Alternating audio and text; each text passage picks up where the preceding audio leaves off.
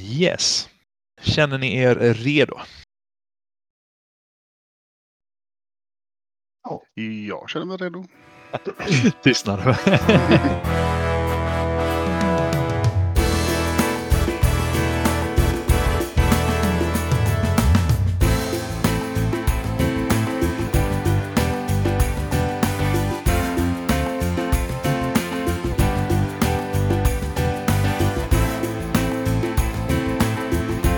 ska vi se gott folk. Varmt välkomna tillbaka ska ni alla vara till Det är bara kul podcast. En podcast som jag nästan får påminna er om nu handlar om Expert 11 managerspelet. Eh, Men mig, Bonen 223 eller David. Och eh, med dig, Daniel.g. Tjenare Daniel, hur är läget idag? Tjena, tjena. Det är bara bra. Jajamän. Jajamän. Välkommen tillbaka får jag även säga till dig till Det är bara kul podcast. Vi har ju snackat många gånger sista månaderna och eh, nästan varje gång så har vi sagt när ska vi spela in nästa podcastavsnitt? Och det är oftast svaret att när jag när jag har fått rösten tillbaka och då har jag fått lite mer nu i alla fall. så nu kör vi liksom. Nu kör vi. Hur känns det? Jo då, det känns bra. Det, det var ett tag sedan så man är lite ringrostig. Men eh, nu kör vi. Jajamän, jajamän. Och eh, tack till alla er som har skrivit till oss med också jaga på oss lite det här att när kommer nästa avsnitt? När kommer nästa avsnitt? Det är, det är ändå skönt att höra att det finns en eh, ja, vad ska vi kalla för minimal förväntan någonstans där ute att, eh, eller frågan vad fan blir de av någonstans? typ så. Ehm, men eh, ja, så det, det är bra att ni peppar oss. Det är bra att ni peppar oss. Det är fortfarande inte motivationen som brister utan snarare egentiden för oss eh, föräldrar och hundföräldrar. Eller vad man ska kalla det för. Right. Så, så är det. Eh, Med oss har vi också en gäst idag eh, som kastas in i detta på en väldigt kort varsel. Ni har hört honom tidigare och en av en av två stycken faktiskt kan du ta till dig nu också som har efterfrågat så att han borde ni ha med igen. Faktiskt, på riktigt alltså. Mm. Där gav jag indirekt både Sir Waller Wilson och Sundets Pärla och Martin Fritz en eh, käftsmäll där från sidan. Men Kevin, KCNR2, väl, välkommen tillbaka till podcasten. Tack så mycket. Kul. Mm-mm. Hur känns det att bli insläpad av Daniel igen på en, en eh, onsdags eftermiddag så här? Tisdags eftermiddag Eh, till och med. Sorry. Ja. Ringrostig och allt det här. Ja. Hur känns det då? Ja, lite oväntat, men eh, nej, men det är alltid kul att prata lite mer om inte annat. Mm, mm, mm, mm. Och det är kul att du är beredd att ställa upp. Vi tänkte gå igenom eh, i detalj eh, väldigt mycket så här proffstips som vi egentitulerat kommer kalla detta för. Lite magkänsletips och så. Och då är ju du en väldigt passande person att ha med. För jag funderar ju själv på detta nu i veckan. Liksom, hur fan slog Daniel dig i en cupfinal precis? Det är helt omöjligt för mig att förstå liksom att eh, att eh, du tar stryk i Nordic Combat, en cupfinal som är Daniels modus operandi. Att här förlorar jag alltid viktiga matcher i cupfinalen i Nordic Combat. Så. Mm. Mhm. Hur är det möjligt Kevin? Vad hände egentligen? Eh, ja, egentligen så tycker jag inte att det är så oväntat eftersom Daniel har ett så himla starkt lag i den ligan. Eh, så det, det kändes på förhand som en väldigt svår match att vinna. Jag är snarare förvånad över att jag kanske förtjänade att vinna den. För att det blir chanser och sådär. Jajamän, jajamän. Vad är din take på det Daniel? Det, det var alltså inte den, eh, den briljanta managerförmågan denna gången som gjorde att det vann. Ja, nej, det är svårt att argumentera emot det. Ja, vi har samma, samma vad heter det? Eh, matchrapport att kolla på. Och Det är svårt att säga annorlunda då. Får man väl säga. Mm, mm, mm, mm. Men Eh, sagt, jag jag, har jag ju retas väldigt starkt lag. Ja. Eh, där, så det, jag kan säga, även jag förväntar mig att vinna här, även om jag inte hade eh, nailat taktiken. Mm, mm, mm.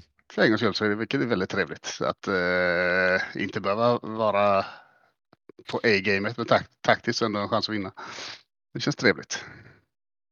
Ja, men indeed, indeed. Jag retas ju lite med dig. För, för er som lyssnar, om det är några nya lyssnare här nu så är det ju så att eh, du Kevin fick ju kastat i knät på dig en kompisliga från eh, Karloff, Gori Karloff, som eh, sa att du ska bli ligaboss nu när jag lägger ner Expert Eleven. Eh, och därmed så har du ju Nordic Combat som du nu också kommer lägga ner på grund av tidsbrist, om man säger så. Eller är det svårt att värva, eller svårt och svårt, det är jobbigt och tidsödande va? att värva nytt folk till ligan, kan jag tänka mig.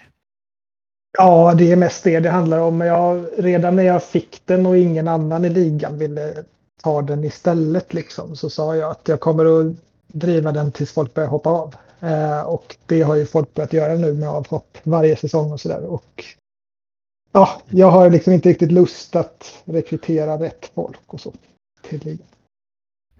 Nej, jag tror det är det som de flesta kan vara ganska överens om att det som tar det som tar mycket tid i kompisligor om man ska ha en riktigt så här alltså levande myllrande liga där det är en hög nivå konstant. Då är det just att man ska värva in. För det kommer alltid vara så att folk vill byta ligor. Vissa tappar tid och intresse för spel helt och hållet. Vissa vill gå och komma tillbaka och då måste man ju vara som ligaboss och justera och ändra och PMa folk och eh, ändå föra en konversation med den egna ligan. Att vi får vänta lite med säsongstarten innan detta och detta händer. Och det är ändå, det är ändå ett, ett jobb man får lägga tidsmässigt som är är man supertaggad och driven, då, alltså för det, då eh, är det till och med ganska kul tycker jag faktiskt. Men har man inte tid då blir det en jäkla stress och press att eh, få in folk liksom. Faktiskt. Ja, jag får säga, jag tycker det blev en ganska bra sista säsong är med att vi kör en Ragnarök-säsong som vi kallar det. Det sista. Trycka in så många cuper som möjligt och göra en, en stor division istället för eh, Champions League-systemet som vi hade eh, ja, har haft sedan start som man säger. Det är rätt, rätt intressant faktiskt. Precis.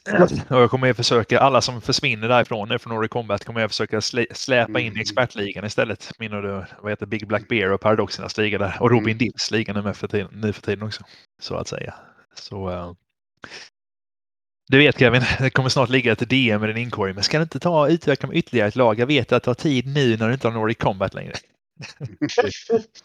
Jaha, ja. ja, ja, ja. Det finns jättebra lag här i division 4 som är, ja det, det, ser kanske inte så bra ut men det, det finns potential där liksom. Så att säga.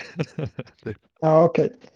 Ja, ja, säsongen ja. dröjer ju in i januari eftersom det är så många lag i serien men eh, mm, mm, mm. sen får vi se. Indeed, indeed lite det vi tänkt prata om idag, just det här med specialtips och sånt. Bara dra en liten röd tråd på detta direkt. Ehm, det är just det liksom vi ska gå igenom lite vilka specialegenskaper vi tycker är värda och när och varför. Vi ska snacka lite om undervärderade spelare och eh, lite olika uppställningar och så. Ehm, hur mycket pengar ni tycker är värt i akademin och när. I Nordic Combat så gissar jag att det är noll ekon för er båda nu då, om ni lägger ner ligan. I suppose, right? Ehm, får jag hoppas. Eh, japp. Ja. ja, bra. Tack, tack. så, det där har jag inte hört. Visst fan. så, klick, klick, klick ner från 300 000. Eh, nej, men lite så här pengar man har i kassan versus lagstyrka och så. Eh, alltså verkligen gå in lite mer på det här. Det finns inget så svart och vitt på detta, utan mer vi som är riktigt, eh, vad ska vi säga, eh, verkligen har jobbat in taktiker som vi tre har gjort i sådana här typer av eh, lagbyggen. Liksom vad vi värdesätter och inte. Och jag tänkte höra med hur, hur har ni sett på det just när det kommer till spelartrupp? För nu har, detta är ju ett extremexempel egentligen i Nordic Combat som det blir nu. Det är en sista säsong. Är det. det är liksom allt som ni har byggt upp och så det är verkligen bara att bomba in det i sista säsongen och försöka vinna. Hur, hur värderar ni egentligen alltså, eh, mängden pengar ni har kvar till segerpremier eh, kontra att jag bränner allt på spelare och ligger på en minimikassa typ och bara, ja ni vet, ni har knappt råd med formträning och spelarbonusar men jag har högre lagstyrka. Hur, hur brukar ni, har ni balanserat det i den här ligan? Om vi börjar med dig Kevin i IF Borås Gule. Hur tänkte du inför den eh, sista säsongen där? Ja, nu ska vi se. Eh, Ja, men utan att säga hur mycket pengar jag har i kassan till segerpremie då. Ja, ja absolut. absolut. För det vill jag helst inte göra. nej, nej, det bör du inte göra. Det bör du inte göra. Vet det?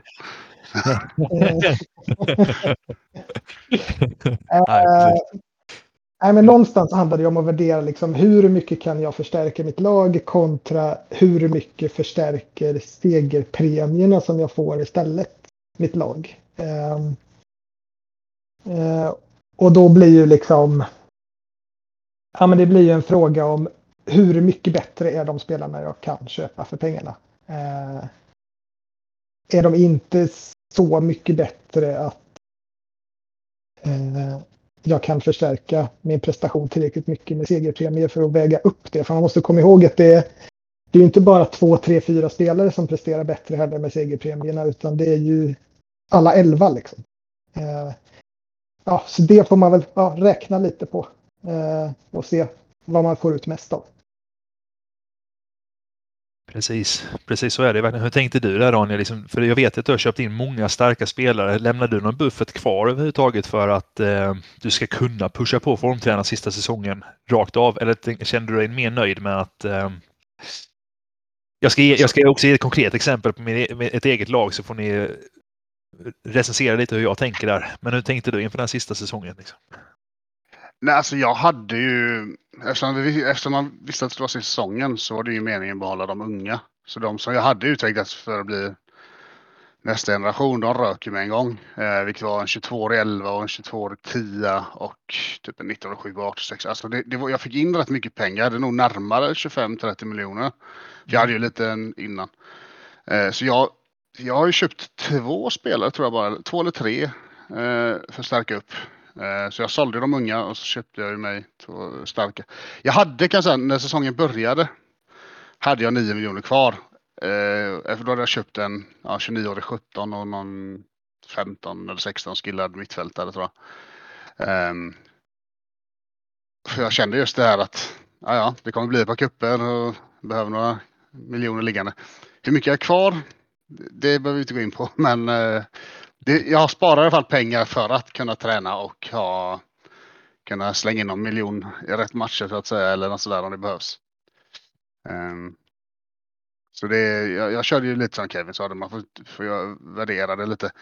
Men jag fick så pass mycket pengar för mina spelare så då kan jag, ja, men då kan jag lika väl casha in en så här. Ja, jag hittade ju en 29-årig 17 i försvaret vilket gjorde att okej, okay, nu är mitt försvar ligans bästa med, spelat med målvakt också då. Så det då kommer jag i alla fall inte förlora matcher lätt.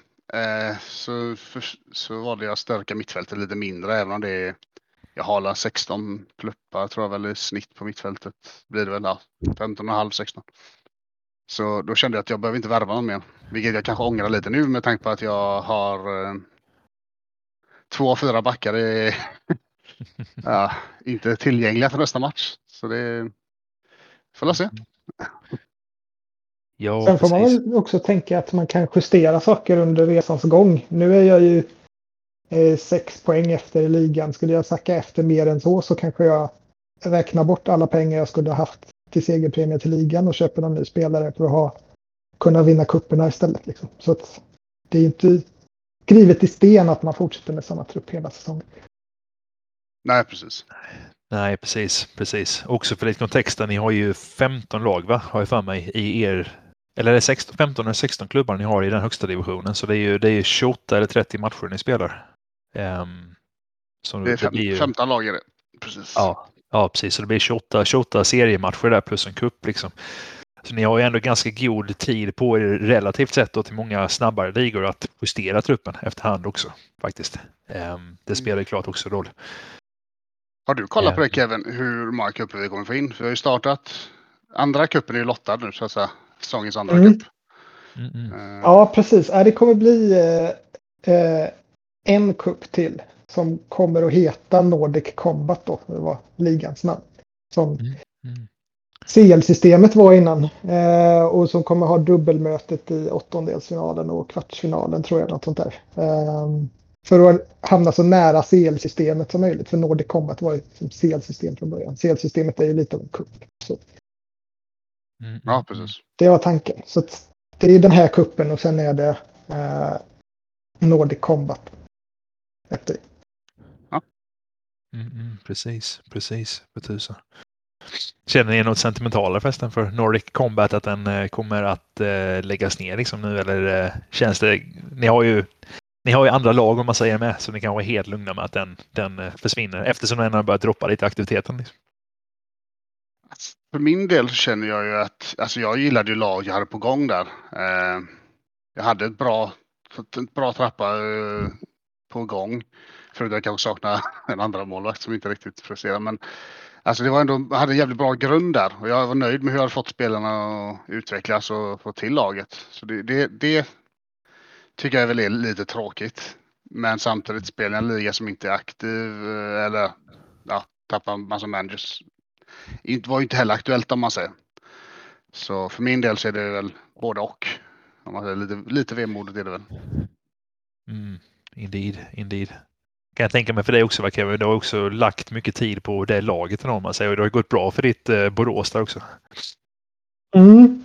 Ja, precis. Jag, eh, ja, vad ska man säga? Jag hade ett väldigt starkt lag i början medan alla liksom byggde på sina lag med mycket juniorer och så. Så köpte jag lite färdigare spelare. Eh, väldigt framgångsrikt. Mm. Eh, och sen ja, så har mitt lag då istället sackat efter lite nu när allas lag har nått sin peak. Men jag såg ju ändå en ny storhetsperiod ligga runt hörnet här när, när folks lag skulle gå förbi sin peak där. Men nu får jag inte, nu får jag ju inte kapitalisera på det. Men det var det. Ja, precis. Nu får du stirra in i Daniels förbannade veteranmålvakt stället till väggen. bara, ja, där är du din jävel. Så att säga. Mm. Jäkla många straffar räddade han i finalen. ja, precis. En final som eh, för lyssnarna och ni som eh, hänger med oss, eh, en, där du vann chanserna Kevin med 3-1 och Daniel vann med 4-2 på straffar. Mycket tack vare målvaktens insats. Då. 4-2 i straffar, det är ganska... Då har man en bra keeper, ska man säga, i det sammanhanget. Helt enkelt i en cupfinal. Ja, nej, men jag tror det att jag släppte in ett mål den säsongen i ligan på åtta matcher, nio matcher. Eh, två mål har jag släppt in nu för jag släppte in ett mål i, var det igår var det match? Var det? Eh, mm, stämmer va? 20. Mm. Eh, så min backlinje, det är lite det jag satsar på. Det var ju det som vi har pratat om lite innan David, just att ha, har man en stabil backlinje. Så det är svårt att förlora matcherna. Det kanske inte är mm. garanterat om du inte har ett anfall som är i alla fall halvt om allt matchade så är det svårt att förlora matcherna. Um, eller ja. Precis. Man kanske inte vinner men man förlorar inte heller. Uh, och nu har jag inga direkta straffskyttar men så tur var så har jag en jävligt bra målvakt i alla fall med ligans mått mätt. Um, så det, det räddar mig fint mot Kevin där. Uh, Trevligt. Ja. Och så har jag haft en jävla frisparksskytt nu. Han har ju dunkat in, vad är det, 12 mål eller något. 10-12 mål. Tommy ah, ja, precis. Vi kommer till det. Vi kommer till det med frisparksskyttar och värdet på det också. så det tog han eh, tio säsonger eller innan han började prestera. Men det, den här säsongen har varit värt det hela så länge. Han har vunnit matcher åt mig. precis. God damn it. Um, just det som vi sa med dels att trycka in pengar i backlinjen. Så det var det exemplet det ena exemplet som jag tänkte ta faktiskt. Och nu kommer jag som host så kommer jag bjuda lite på min egen förbannade taktik nu då för att ni är äh, tight lipped era jävlar. så att säga. Så ni får också vad heter, kan läsa mig lite mer kanske. Och alla ni som lyssnar lite också kommer bara hänga över detta avsnittet. Det är så han spelar alltså. Jaha, ja. Men jag hade en, en säsong, eller inte en säsong, tre, fyra säsonger till och med, med ett av mina lag som heter Buffalo Bison i The Dirty 30, Big Black Bears andra liga. Där det är sex lag per division och eh, man har en, en match i kuppen varje vända bara. Och det är, det är 30 lag då i, i ligan liksom. Um, och där hade, jag, där hade jag svagast lag i högsta divisionen. Även när jag köpt färdigt så hade jag det. Och jag gick upp lite oförväntat till högsta divisionen. Men jag kände liksom att jag var ändå så pass nära de andra i eh, grundstyrka att om jag värvar in några veteraner så kommer jag vara kanske så här en startelva på 125 typ i snittstyrka ungefär. Och de andra då ungefär på 135-140 liksom. Så jag tänkte att om jag kör en fembackslinje och kör in någon riktigt, riktigt tung veteran i fembackslinjen eh, och eh, har ungefär 10-15 miljoner i segerpremie kvar någonstans då kommer jag ändå kunna pusha mitt lag så pass mycket, för då var jag rikast i högsta divisionen. Även efter spelarköp och allt sånt så var jag rikast liksom. Mm. Eh, och eh, det känns som att det är någonstans eh, både där och i en annan kompisliga som vi kör som heter, som heter Expertligan då. Eh, som du också är med i Daniel. Där jag är med i högsta divisionen nu. Så har jag legat båda två med svagaste laget, näst svagaste laget nu Eh, och svagaste laget den gången. Och någonstans 10-15 mille Om man verkligen pushar hårt formträningar och eh, vinstbonusar. Så eh, jag vann ligan på det eh, den gången med fembackslinje. Och då var jag nog nere på tre mille tror jag, någonstans från typ 11-12 ner till 3 mille på en säsong. Liksom. Bara i att pusha, pusha segerpremien något kopiöst. Liksom. Sen sålde jag en mellan, mellanspelare nästa säsong och eh, tog kuppen på det. Det var nog tvärtom förresten. Jag tog kuppen först och sen ligan efter. Eh, på att eh, återigen då lägga sig runt 10 och sen dra ner det till 3 typ miljoner. Bara pusha, pusha, pusha segerpremier och eh, formträningar på det. Liksom. Så eh, vad, vad tror Nu vet nu är det ett, alltså ett framgångskoncept för jag vann ju fan två gånger i rad liksom. Så det, recensera dig era jävlar, gick det bra eller? Men, typ. Mm. Nej men eh, vad tror ni? Alltså just 10 miljoner skulle jag säga nästan ett, har man ett svagare lag så tycker jag att det är nästan ett minimum även i en kort liga för att man ska kunna verkligen motverka bättre lag. Um, och jag tror, att vet fan som det hade funkat med fem, fem mittfält, fem andra mittfält faktiskt. Jag får väl säga, alltså det är ju ingen hållbar taktik att göra. Du kan inte göra det varje säsong för då har du inget lag kvar om du ska sälja Nej. av och så du har team. Men Nej, precis. Effektivt kan jag tänka mig att det mycket väl är och uppenbarligen så har det fungerat. Eh, så. Eh, men jag trodde sagt styrkan bakåt, sagt förlorar du inte så ja, då är det i alla fall hälften vunnit så att säga. Ja, man kommer så långt man inte, att man drar ner chanserna så pass mycket man inte kan förlora. Ja. Eller inte kan förlora väl tid, men... Nej, men precis, precis. Men just det här också att får man in en tung fembackslinje. Om har, jag hade en målvakt som var ganska svag i båda de säsongerna relativt sett till. Han var styrka 8, styrka 9 tror jag de två säsongerna. Eller styrka 8, styrka 10 om man dubblade. Jag kommer inte ihåg exakt. Men eh, även med en svag målvakt så gick det väldigt bra med en riktigt tung backlinje om man säger. Med jag tror en pengakåt veteran och en eh, träningsflitig veteran. Och bägge var på 16 plus i pluppar när jag köpte in dem då. Vilket var starkt för den ligan om man säger. Um, som det, liksom, det lyfte upp så pass mycket att just den här att många, många matcher blev det ju 2-1 i chanser. Eh, 1-0 i chanser. 2-0 i chanser. Men det var ändå så att jag hade så pass tunga pjäser att jag kunde förvalta mina och de, de, kunde inte, de fick inte chanser på mig helt enkelt. Så att säga. Um, ja. Och det det mm. kostade mig egentligen då rent faktor, det var en, en mellanspelare i trappan som jag fick sälja för 8 mille där i mitten om man säger. Så det var en, eh, en 22 i 10 typ med lite specialegenskaper som jag fick eh, bränna där liksom. Um, så jag tappar inte så gigantiskt mycket i bygget heller egentligen. Liksom. Mm. Men det är lite så på Expert Eleven och som det är så på, lite i riktig fotboll också att eh, ett bra lag bygger man bakifrån. Släpper man inte in mål så kan man alltid göra ett. Men ett lag kan ha hur bra offensiv som helst och totalt falla ihop om inte defensiven funkar. Fråga bara Daniel, har man Harry Maguire i, bak i backlinjen så... jag skulle precis ta samma exempel. Jag skulle, jag skulle exakt efter det. Eh, det var att kolla på United skulle jag säga. Mm. Ja, är inte Harry Maguire en superstjärna eller vad? ja, han kostar så är han ju det. Men eh, prestationsmässigt kan man ju diskutera det. Mm. Nej, men indeed. Indeed liksom.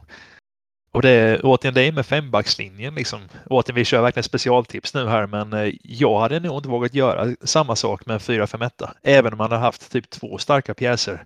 Hade man haft svagast lag relativt sett med en 4-5-1 eller, eller en 3-5-2 då ännu värre. Då hade jag aldrig kört på den, det konceptet liksom. Utan jag tror Ska man göra det från en svag position om man säger pusha segerpremier för att gå för seger, då behöver man nästan ha stommen i en 5-3-2 eller 5-4-1. Eller som, ja, ja. Eller en väldigt overpowered backlinje. Alltså, det är, alltså riktigt starka 2020.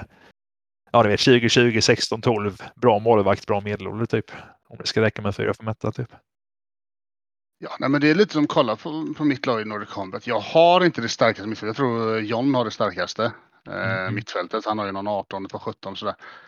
Men backlinjen har ju definitivt starkast. Jag har ju 17 i medelstyrka i backlinjen med målvakt då. Mm. Eh, och det har ju funkat så att jag, jag förlorar inte match i alla fall. Jag har inte förlorat en enda match än den här säsongen. Eh, mm. Och det, Ja, ja det, alltså sagt, det går att köra 400 på det, men då får man ju ha så sagt den Starkast. styrkan jag har, om man Ja. säger. Du får verkligen ha starkast. eh, med goda marginaler. Eh,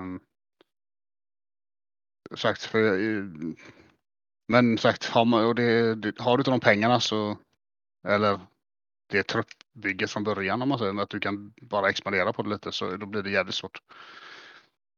Ja, precis, Men precis. annars håller jag nog med dig att man nog kan vara man säger tvungen, men lite tvungen i alla fall att köra så. Precis, precis. Ehm, ja men verkligen, exakt. Och, och, återigen, fyra, exakt. Kör man det från en styrkeposition liksom. Och det kan ju också dra ner lite att då kanske man inte behöver riktigt ha de här 10-15 miljoner i segerpremier som jag pratar om då på en lite snabbare liga. Eh, och verkligen trycka så hårt där liksom. Utan då kanske det räcker med den eh, nu behöver inte ni säga exakt vad ni sitter på i Nordic Combat. Återigen vad du har Daniel. Men alltså, jag, jag kan ju tänka mig i huvudet att det kan räcka mycket bättre med 5-6 miljoner bara och köra lite, lite lägre premier hela vägen igenom liksom, med en stark 4 för mätta. Eh, om man sitter inne på den, eh, vad faktiskt har det starkaste truppen i divisionen. Faktiskt. Ja, jag kan säga mycket har. Det är så bara att scrolla upp och kolla hur mycket jag har. Jag har eh, 6,5 miljoner kvar. Jag hade Mm. nio när säsongen började. Ungefär, jag kommer inte ihåg exakt vad jag hade, men runt nio var det. Mm, mm, mm, Så jag har ju mm. bränt en del. Eh, bara för att säkra upp. Just mestadels, ja det var en miljon mot Kevin här nu. Eh, såklart i finalen.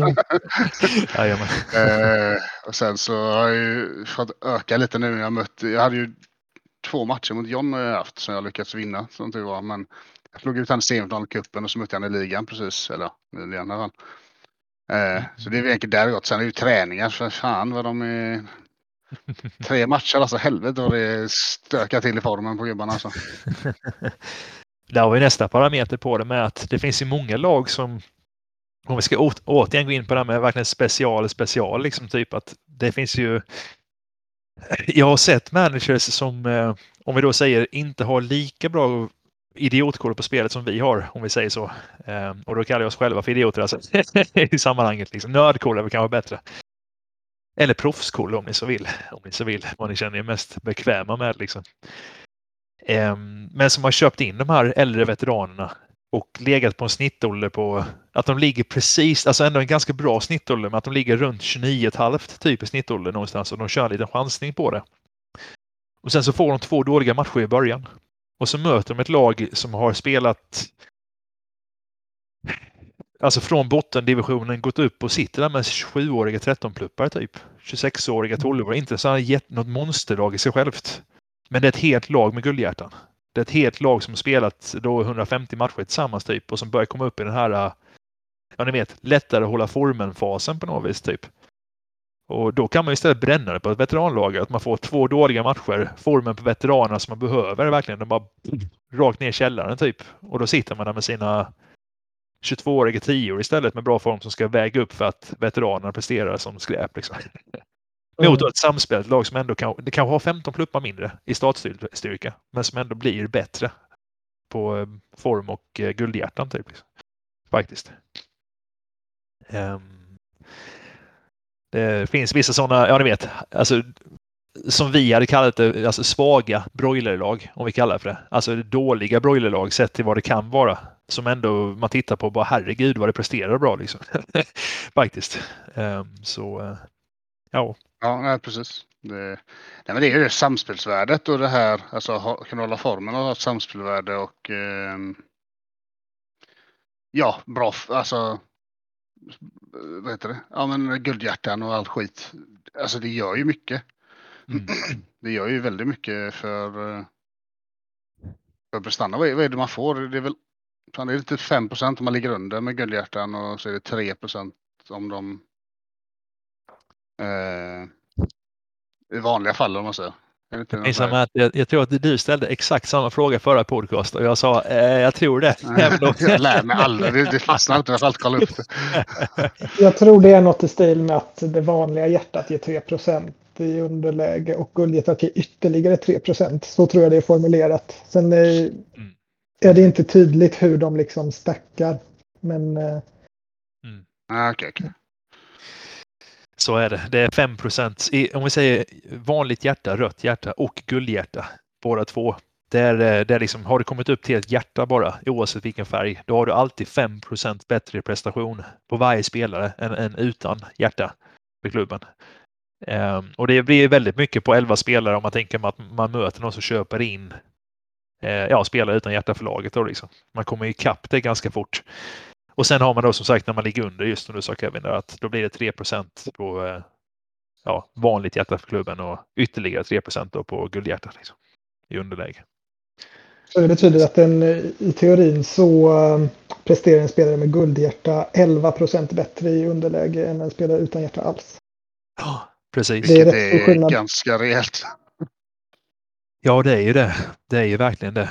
Och då kan man ju som sagt eh, Alltså återigen, har man inte koll på detta, alltså, och återigen för er som lyssnar utan nu är vi inne på det här nitpicking för er som verkligen vill veta hur vi tänker när vi spelar. Och så här, så här jag ska säga att jag tänker så här med alla mina lag konsekvent. Så här pass eh, djupt dyker jag i det när jag verkligen slåss om det i alla fall. Jag gissar att ni är lika Ja, eh, återigen, vi kommer inte ihåg procenten Daniel, men vi, vi, vet ju, vi vet ju att den finns där effekten i alla fall. Liksom. Men jag gissar att ni är lika lika långt ner i träsket som jag när det kommer till att faktiskt slåss om det liksom, när ni bygger. Mm. Och sen så ska man komma ihåg också att ju bättre spelaren är, desto fler extra pluppar får man när man räknar i procent. Mm. Så en, en, en 10 med 10 procent extra blir ju en 11 och en 20 blir en 22. Så att... Precis. Ja men så är det verkligen. Så är det verkligen. Och det, det märks jättemycket på eh, Alltså man, man, får verkligen en märkbar effekt. Eh, det kan jag tycka till och med på, nu återigen, vi går på magkänsla. Kommer döpa det här avsnittet till magkänsla med KCNR2 efteråt. typ, eller något i den stilen.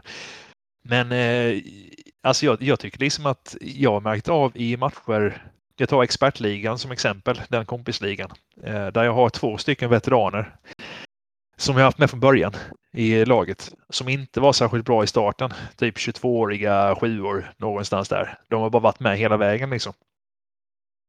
Och jag kan tycka att de presterar som alltså två, tre pluppar över sin förmåga, vilket är typ nu då 30, jag kan ta det exakt till och med så slipper ni få gissningar allihopa där ute, era stackare.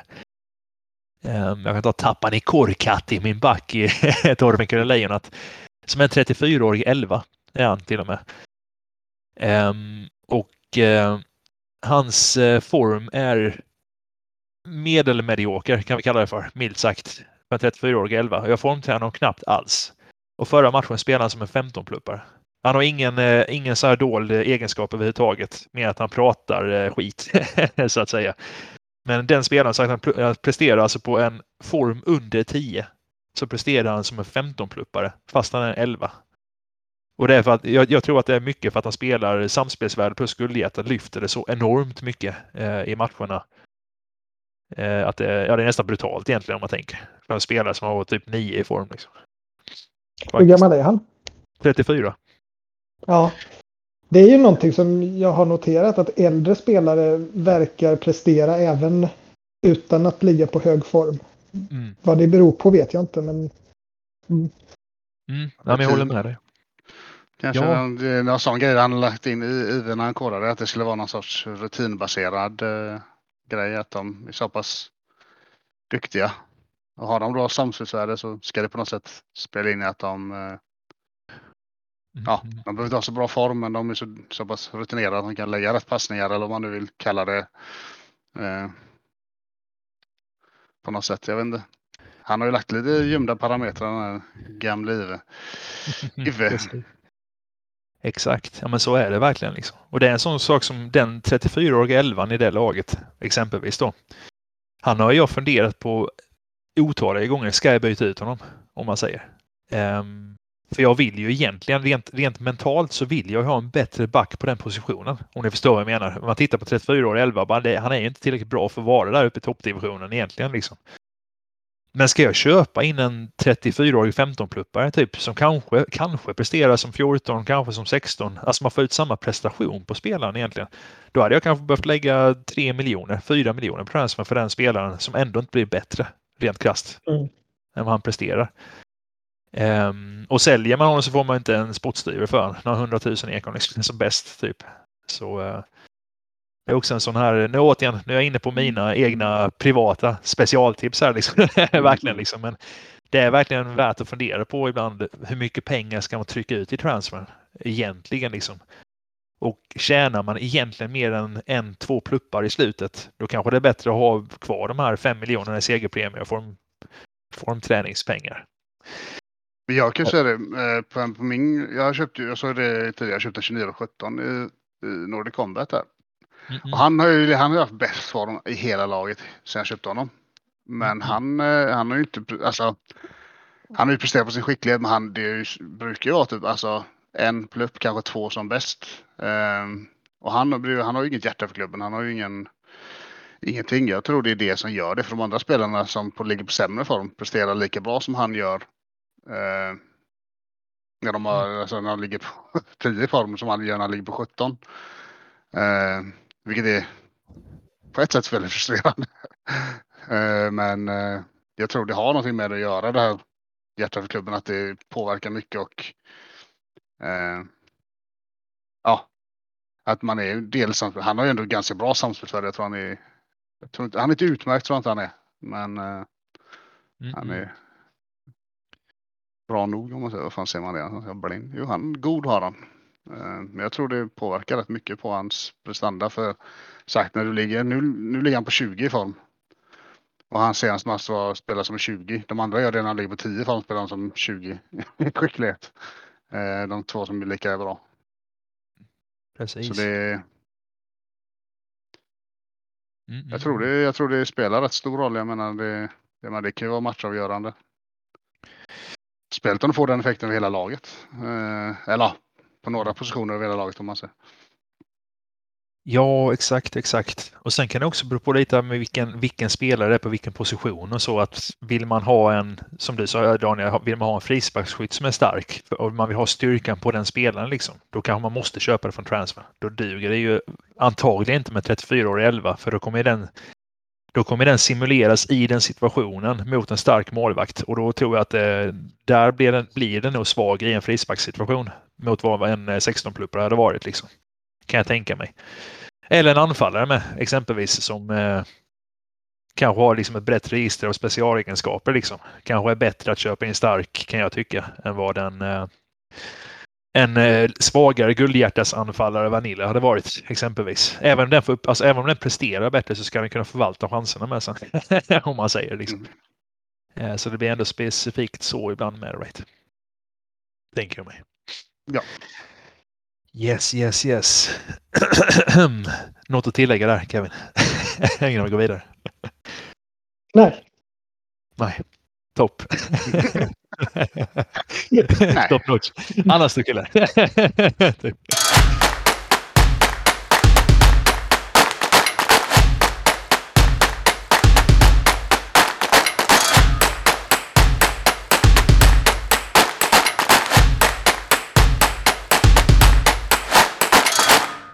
formationer då.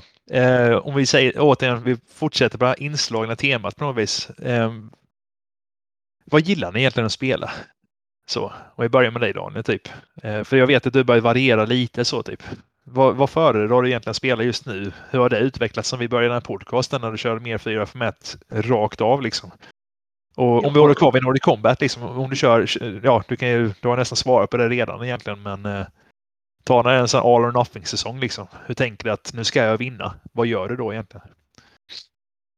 Alltså, jag har ju, jag har ju bara en anfallare i Nordic Combat. Um, så jag har ju ganska begränsade valmöjligheter där uh, i, i uh, hur jag kan spela.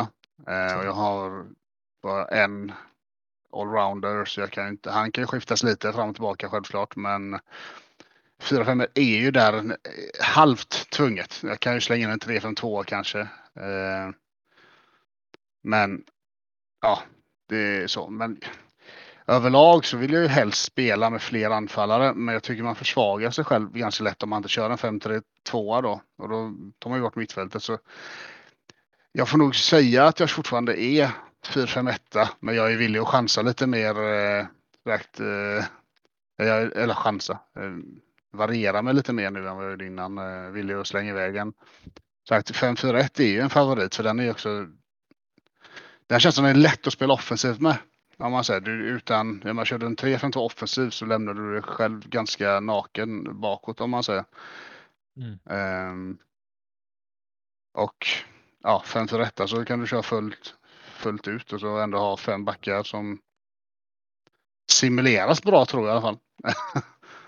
Mm, mm, mm. Ehm, Det är det, men jag får nog ändå säga att fortfarande så är det väl 4-5-1 som jag är. Det, det är ju nog 90% av matcherna spelar är nog 4-5-1.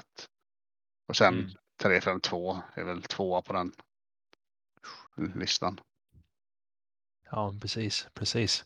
Hur tänker du där Kevin med dina lag? För du har ju du har ändå sex, eh, sex klubbar nu, snart fem då, när Borås försvinner. Snart sex igen när du hoppar med expertligan i januari. Nej, men eh, skämt åsido. Um, om du ska variera upp dig, typ. Eh, vad är liksom din go-to? Eh, har du någon så här särskilt plan att eh, eh, För som jag tänker bara snabbt som en så här, eh, alltså referenspunkt. Så jag gillar ju att variera med 5-4-1 och 4-5-1 som en, eh, som en grund om man säger. Sen kan jag gå över till 3-5-2, 4-4-2, 5-3-2. Jag tycker att det är ganska lätt att växla från de här. Om man bygger en 5-4-1-grund så är det ganska lätt att växla till de andra från den om man säger på något vis. Mm. Eh, har du någon sån eh, favorit som du ställer, alltså som du kan säga då, som du gillar att ställa motståndarna med lite grann och något som du absolut inte skulle göra bara för att eh, chansa liksom? Eh, nej, egentligen inte. Eh, ja, bara för de som inte har hört tidigare så gillar jag ju att variera väldigt mycket. Så jag spelar ju olika formationer med nästan alla mina lag eh, och byter utifrån vem jag möter, hur deras lag ser ut, vilka taktiker de brukar köra. Eh, så brukar jag anpassa mig och försöka hitta någonting som ska slå det. Mm. Eh, så att jag använder egentligen alla formationer rätt mycket utom 4-2-4 och 3-4-3 som är lite mer nischade. Och 5-4-1 använder jag i stort sett bara när jag vill spela oavgjort. Eh, men annars använder jag de andra ganska mycket. Jag, det är väl säkert så att jag använder mest 3-5-2, 4-5-1 och 4-3-3. Eh, skulle jag tro om man skulle slå ihop någon statik, statistik på det. Men Mm. ja, jag kör det mesta. När du börjar bygga ett lag i vi säger typ att du ska, vi tar The Limit exempelvis, vilket är eh, för er som lyssnar min och Daniels kompisliga. Ehm, som är ganska högt skillad kan vi säga. Milt sagt. Mm. Nummer ett i världen.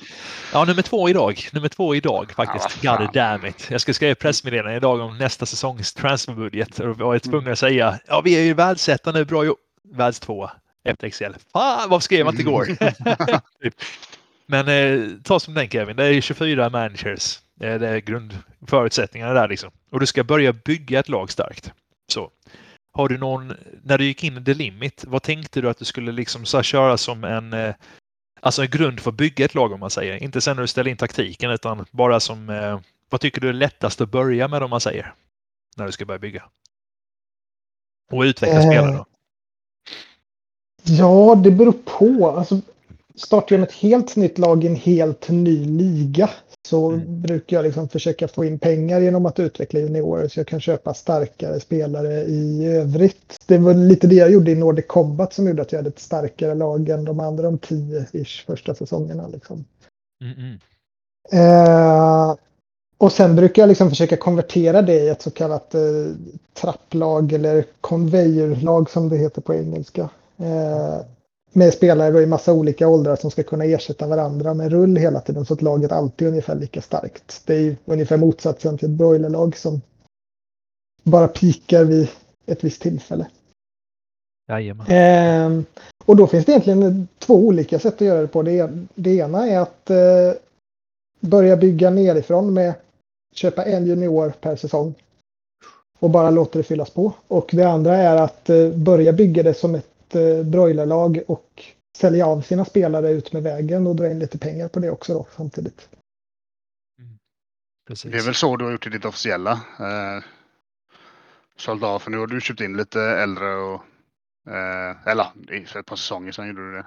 Eh, du köpte in trappan lite om man säger. Eh, Mm. du, du påskyndar den lite istället för att låta dem växa en, en spelare i taget. Eh, från första början i alla fall om man säger.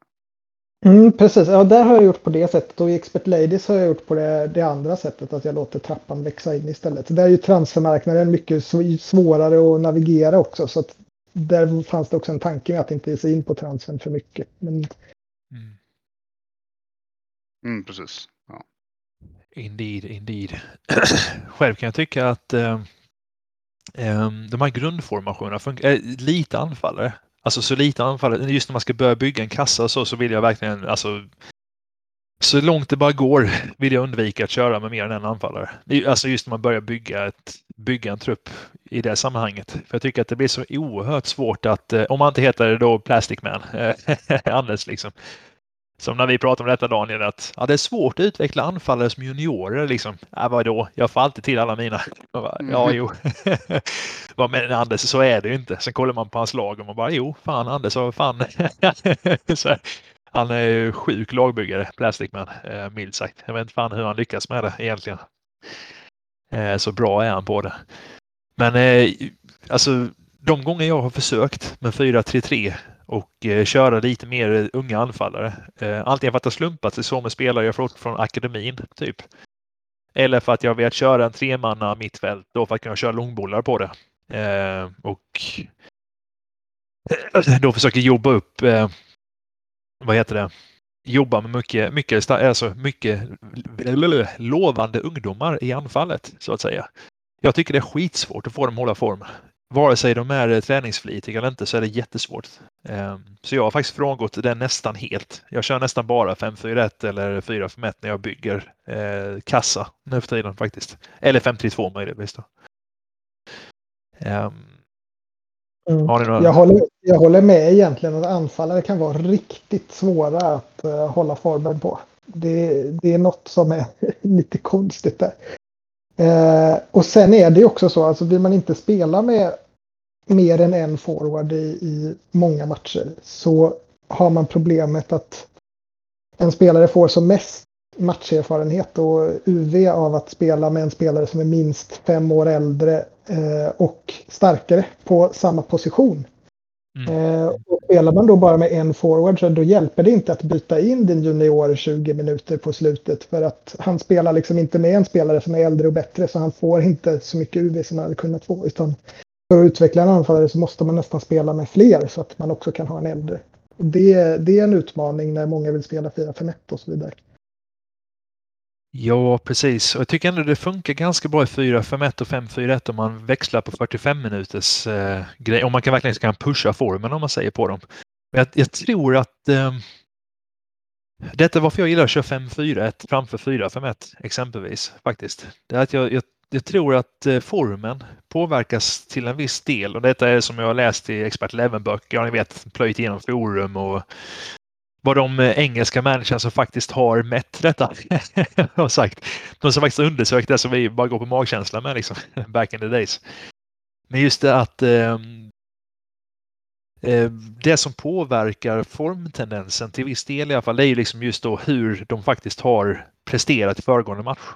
Har, man, har de gjort en bra prestation i föregående match så är ju formen så tenderar den helt enkelt hålla sig bättre, om man säger.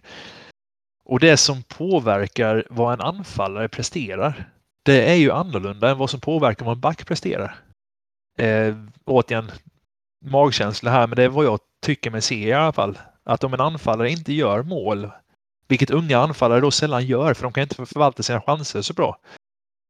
Då får ju de mindre möjlighet att hålla sin form egentligen och större risk för att tappa form för att de inte det som de graderas på presterar de kanske inte alltid lika bra som en back kan göra. Som kan gå in med någon annan stark back och liksom...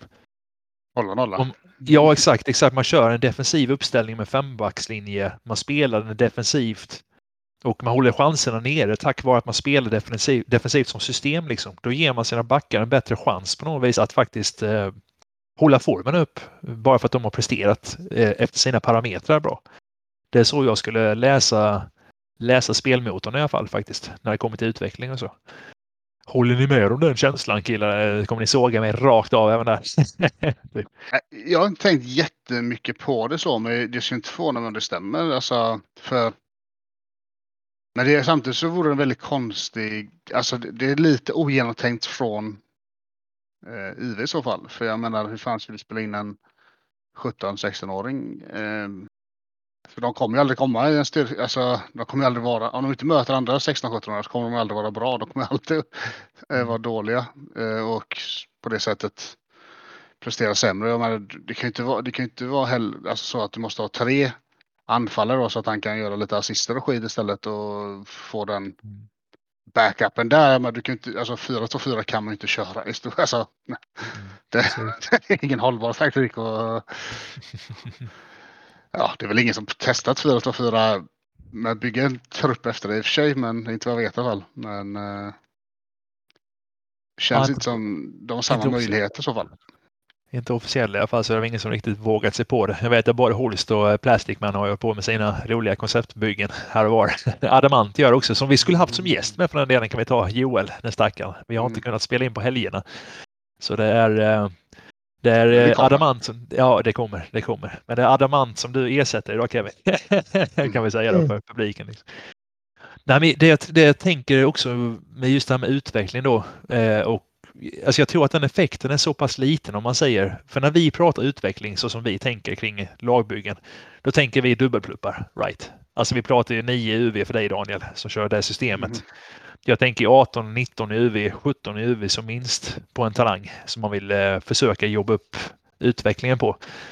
Jag tror inte att den effekten är så stor att man har svårt att pluppa unga anfallare, om man säger. Men jag tror det är mycket lättare att de hamnar i 15-16 UV eh, än att de hamnar i det här högre spannet 18-19 UV som man kan se på backarna oftare. Det, det är det jag tänker liksom att Ja, nej, jag håller med dig. Jag, jag, håller Ja. med dig. det liksom Ja. ja. jag tror det i alla fall. jag vet inte hur många anfall jag har haft som hamnar på typ 5-6 och man bara så här, men fan. Jag har tränat det varenda jävla... Så fort den andra förra träningen tar slut så får du en ny och ändå ligger du till höger än sådär. Eh, Mm. Precis. Har du några erfarenhet, erfarenheter av det Kevin? Så att alltså just du märker liksom att fan, anfallaren är som att bara stånga huvudet blodigt mot en vägg. Liksom. Framförallt om du varierar mycket formationer. För det gör inte jag och Daniel så mycket ändå. Ja, jag tycker också att det är svårt med anfallarna och det, det är nog särskilt så också att eh, man drar ju sig för att spela för offensivt just på grund av det jag pratade om att det, det är bra att börja med defensiven för då kan man vinna med 1-0 och så vidare. Eh, och dessutom så är det nästan omöjligt att spela offensivt på bortaplan. Eh, och eh, det påverkar ju att det blir mindre mål gjorda och då blir det svårare för anfallarna att hålla formen. Mm. Ja men precis, precis. Jag tror verkligen att det påverkar också. Däremot så har man en annan parameter med det också. Det är att om man, om man då börjar bygga en 4-5-1 eller en 5-4-1 som grund om man säger. Då är det lätt om man sen slutar med en stark anfallare som då alltid blir punktad istället. så att eh, när de väl kommer upp sen och är starka, liksom att jag har min anfallare, då kommer han få svårt att utvecklas när han skulle kunna utvecklas lättare och hålla formen lättare. Bara för att han har punktmarkering på sig nästan i varje match istället. Då, liksom. Så, eh, det, det är ju lite dangerous att bara köra en stark anfallare och leva med den hela lagets liv igenom på något vis. För att Mm. eh, man inte kan ha två starka anfallare uppe som eh, kan utvecklas och få den här utvecklingen de behöver sen när de väl är ja. Nej, det är bara att kolla mitt lag i Nordic Combat. Han har ju varit punktmarkerad tror jag, mest hela mitt lag. Eh, min anfallare, han, eh, han har hamnat efter på grund av det kan man väl säga. Han är väl 15 i skicklighet nu bara. Han borde ligga på en typ 17 tycker man väl. Men det, ja, så är det ibland. Precis, precis. Och jag vet inte hur ni, eh, hur ni brukar köra taktiskt, men eh, jag skulle säga att om jag möter jämsta, alltså motståndare som är jämnstarka och de kör 4-5-1 eller, eller 5-4-1 för den delen. Eller 3-5-2 med en stark anfallare i liksom. Jag tenderar ju i alla fall att säkert 50, 45-50 procent av gångerna någonstans så punktar jag i anfallaren som är stark. Om man inte har en väldigt bra täll på att ja, ni vet, man, man har en känsla för att den här mittfältaren är det som man kommer nyttja liksom. Eller, ja, så. Ja, det, det är ganska effektivt att göra så. Jag har testat någon gång att bygga ett lag med bara gamla jättestarka mittfältare. Så jag har ett helt galet starkt mittfält. Och så har jag haft en junior i anfallet för att hålla ner medelåldern på, på eh, ja, mittfält plus anfallsdelen av laget så att säga. Och det har ju resulterat i enormt mycket skapade chanser men inte så mycket mål. Och just för att man har haft en svag anfallare. Precis. Så att, eh, genom att punktmarkera en ensam anfallare så håller man ju nere effektiviteten på motståndarna. Exakt, exakt. Jag har ett exempel på det i närtid. Vi pratar om en lagbyggare som är duktig som eh, förlorade finalen i XCL nyligen, Villa 84. Pratade vi om Daniel när vi snackade privat för ett tag sedan. Ehm, Mm. Han, eh, han var ju uppe i expertligan för att återigen falla tillbaka på den kompisligan. Eh, Och han kan ju som ni vet då bygga lag väldigt bra, Ville. Han är jäkligt, eh, riktigt duktig på det. Med sitt Mosshagen United GFC som han brukar köra i sina ligor. Och har ju vunnit många titlar så. Och han hade ju ett av de absolut bästa lagen i flera säsonger i expertligan i högsta divisionen. Men började med 16 och 4 på topp. Och han hade verkligen, verkligen den liksom alltså symptomatiskt där att han, han skapade mycket chanser i sina matcher. För han hade bland de bästa lagen. Riktigt stark backlinje för att etta. Men gjorde väldigt få mål. Och han var ju superfrustrerad, stackars Ville. så att okej, 7-3 chanser igen och 0-1. Förba- förbannat kul liksom. Men sen kollar man i playen då har ju den här 16 4 bränt fyra chanser i den matchen kanske. Eh, Så egentligen så är det nästan som 3-3 chanser, typ. Nästan i alla fall liksom. Så eh, jag håller med dig Kevin. Det är väldigt eh, det är lätt man fastnar i den liksom, problematiken om man kör en unga anfallare. De kan inte Ja. förvalta det sen. Nej, men jag, tycker det kan, alltså jag kan tänka mig att man kan få in två, alltså om man kör ett riktigt bra lag kan man få in två bra anfallare. Alltså utveckla dem och sådär. Mm. Även om det är kämpet. Men, men sagt, jag, jag har svårt för det i trapplag. Jag vet inte riktigt hur man ska kunna få in för det är ju där jag sitter nu. så Jag vet inte riktigt hur jag ska få in det bra. Som nu har jag skaffat en 17 och 5 som eh, ja, får se om han stannar eller inte. Men för att få en bra balans på det så måste man nästan ha tre anfallare så att du har två som ändå, för att inte han ska bli hårdmarkerad menar jag, din bästa anfallare, så måste du ändå ha två som är Mm. ganska jämna i ålder och hyfsat nära skicklighet så att jag, det kanske inte är värt att markera han som är en 17-pluppare när du har en annan som är 14-15 un, eh, under honom. Ehm, jag vet inte riktigt hur man ska balansera det med tanke på typ, för jag menar, två anfallare kan du tvinga in även i en trappa. Det, det blir svårt men det går. Mm. Men hur gör, hur, hur, har- vad har ni för tanke på det? För jag känner att man behöver ha tre anfallare för att ha en fin balans i så fall. Ja, så, inte, så att den inte blir hårdmarkerad så menar jag. Eh, Så att det gör det enkelt att eh, blocka den anfallaren som är den bra så att säga. I, I ett av mina lag så, jag kör ju med två forwards i nästan alla lag där jag bygger, jag bygger trappor i alla lag och jag kör med två forwards. Så i ett av mina lag, Nordirland i ligan Euro, eh, så har jag eh, den yngre anfallaren som är en allround-spelare och det tycker jag har funkat hur bra som helst. För när jag har haft svårt att spela in honom i anfallet så har det bara gått att stoppa honom någon annanstans. Och så har han liksom kunnat få matchtid den vägen. Så det är ett hett tips. Den är riktigt bra. Det är, det är ett väldigt bra tips på det. Definitivt. Att just anfallaren är en allrounder så man kan skifta den i formation. Ja, 100%. precis. Det är dags för en ny anfallare säger det laget också. Åldersmässigt i alla fall, Kevin. Eh, Absolut. Det är, jag antar att du håller 26 och en 17-18-åring nu som är på väg in. Tänker jag. Ska du köra allround på han också då eller? Eh, ja, jag tror det. Mm. Mm. Ja, men fair enough. Eh, faktiskt. Det är en... Eh, Alltså, ju mer jag spelar Expert Eleven, desto mer eh, allround-spelare köper jag. Så I slutändan så kommer nog alla mina spelare vara allround-spelare tror jag. Ja, Jag kollar ett Nordirland så pratar du en, två, tre, fyra, fem, sex, sju. Vilket är väldigt många. Eh, om man jämför med snittet i alla fall. mm. Det är som med Martin eller Fritz Ollon vi hade med senast som gillar sina humörspelare och bara scoutar dem på transfer. det är alla nischade som fan liksom. Fördel är du, fördel är att du kan söka på allround. Det kan du inte göra på humörspelare. Mm, nej, precis. precis. Eh, jag försöker kontra den eh, om, man, om man håller fast vid en anfallare. Om man verkligen vill göra det. Eh, det är inte alltid som jag vill göra det heller egentligen, men jag har fastnat med det i vissa lag. Så man är uppe där med en stark anfallare och bara det passar inte. Nu är jag uppe i toppen och slåss nu. Så det passar inte att jag plockar in en junior på den positionen nu, så jag får hålla mig till det här mestadels i alla fall. Um, då har jag faktiskt börjat försöka bygga mina lag så att man kontrar det med vi, vi brukar alltid prata om att specialegenskaper är övervärderade på transfern och det tror jag nog vi kan säga att de är fortfarande, om man säger. Men jag har försökt den, japp, verkligen liksom. När man köper en 17-årig fyra som är kylig och uthållig för 2,5 mille. Man bara, oh! typ. Men, eh, men däremot på riktigt så har jag försökt när det går, när det har varit kostnadseffektivt, att man försöker kontra lite den här punktmarkeringen som kommer komma på en stark anfallare när man bygger laget redan från början. Med offensiv, offensiva traits på mittfältarna istället. Hårdskjutande och måltjuvar och eh, att man liksom stackar dem på något vis på mittfältet. Så att när de får sina chanser så har de en bättre potential att göra någonting med det.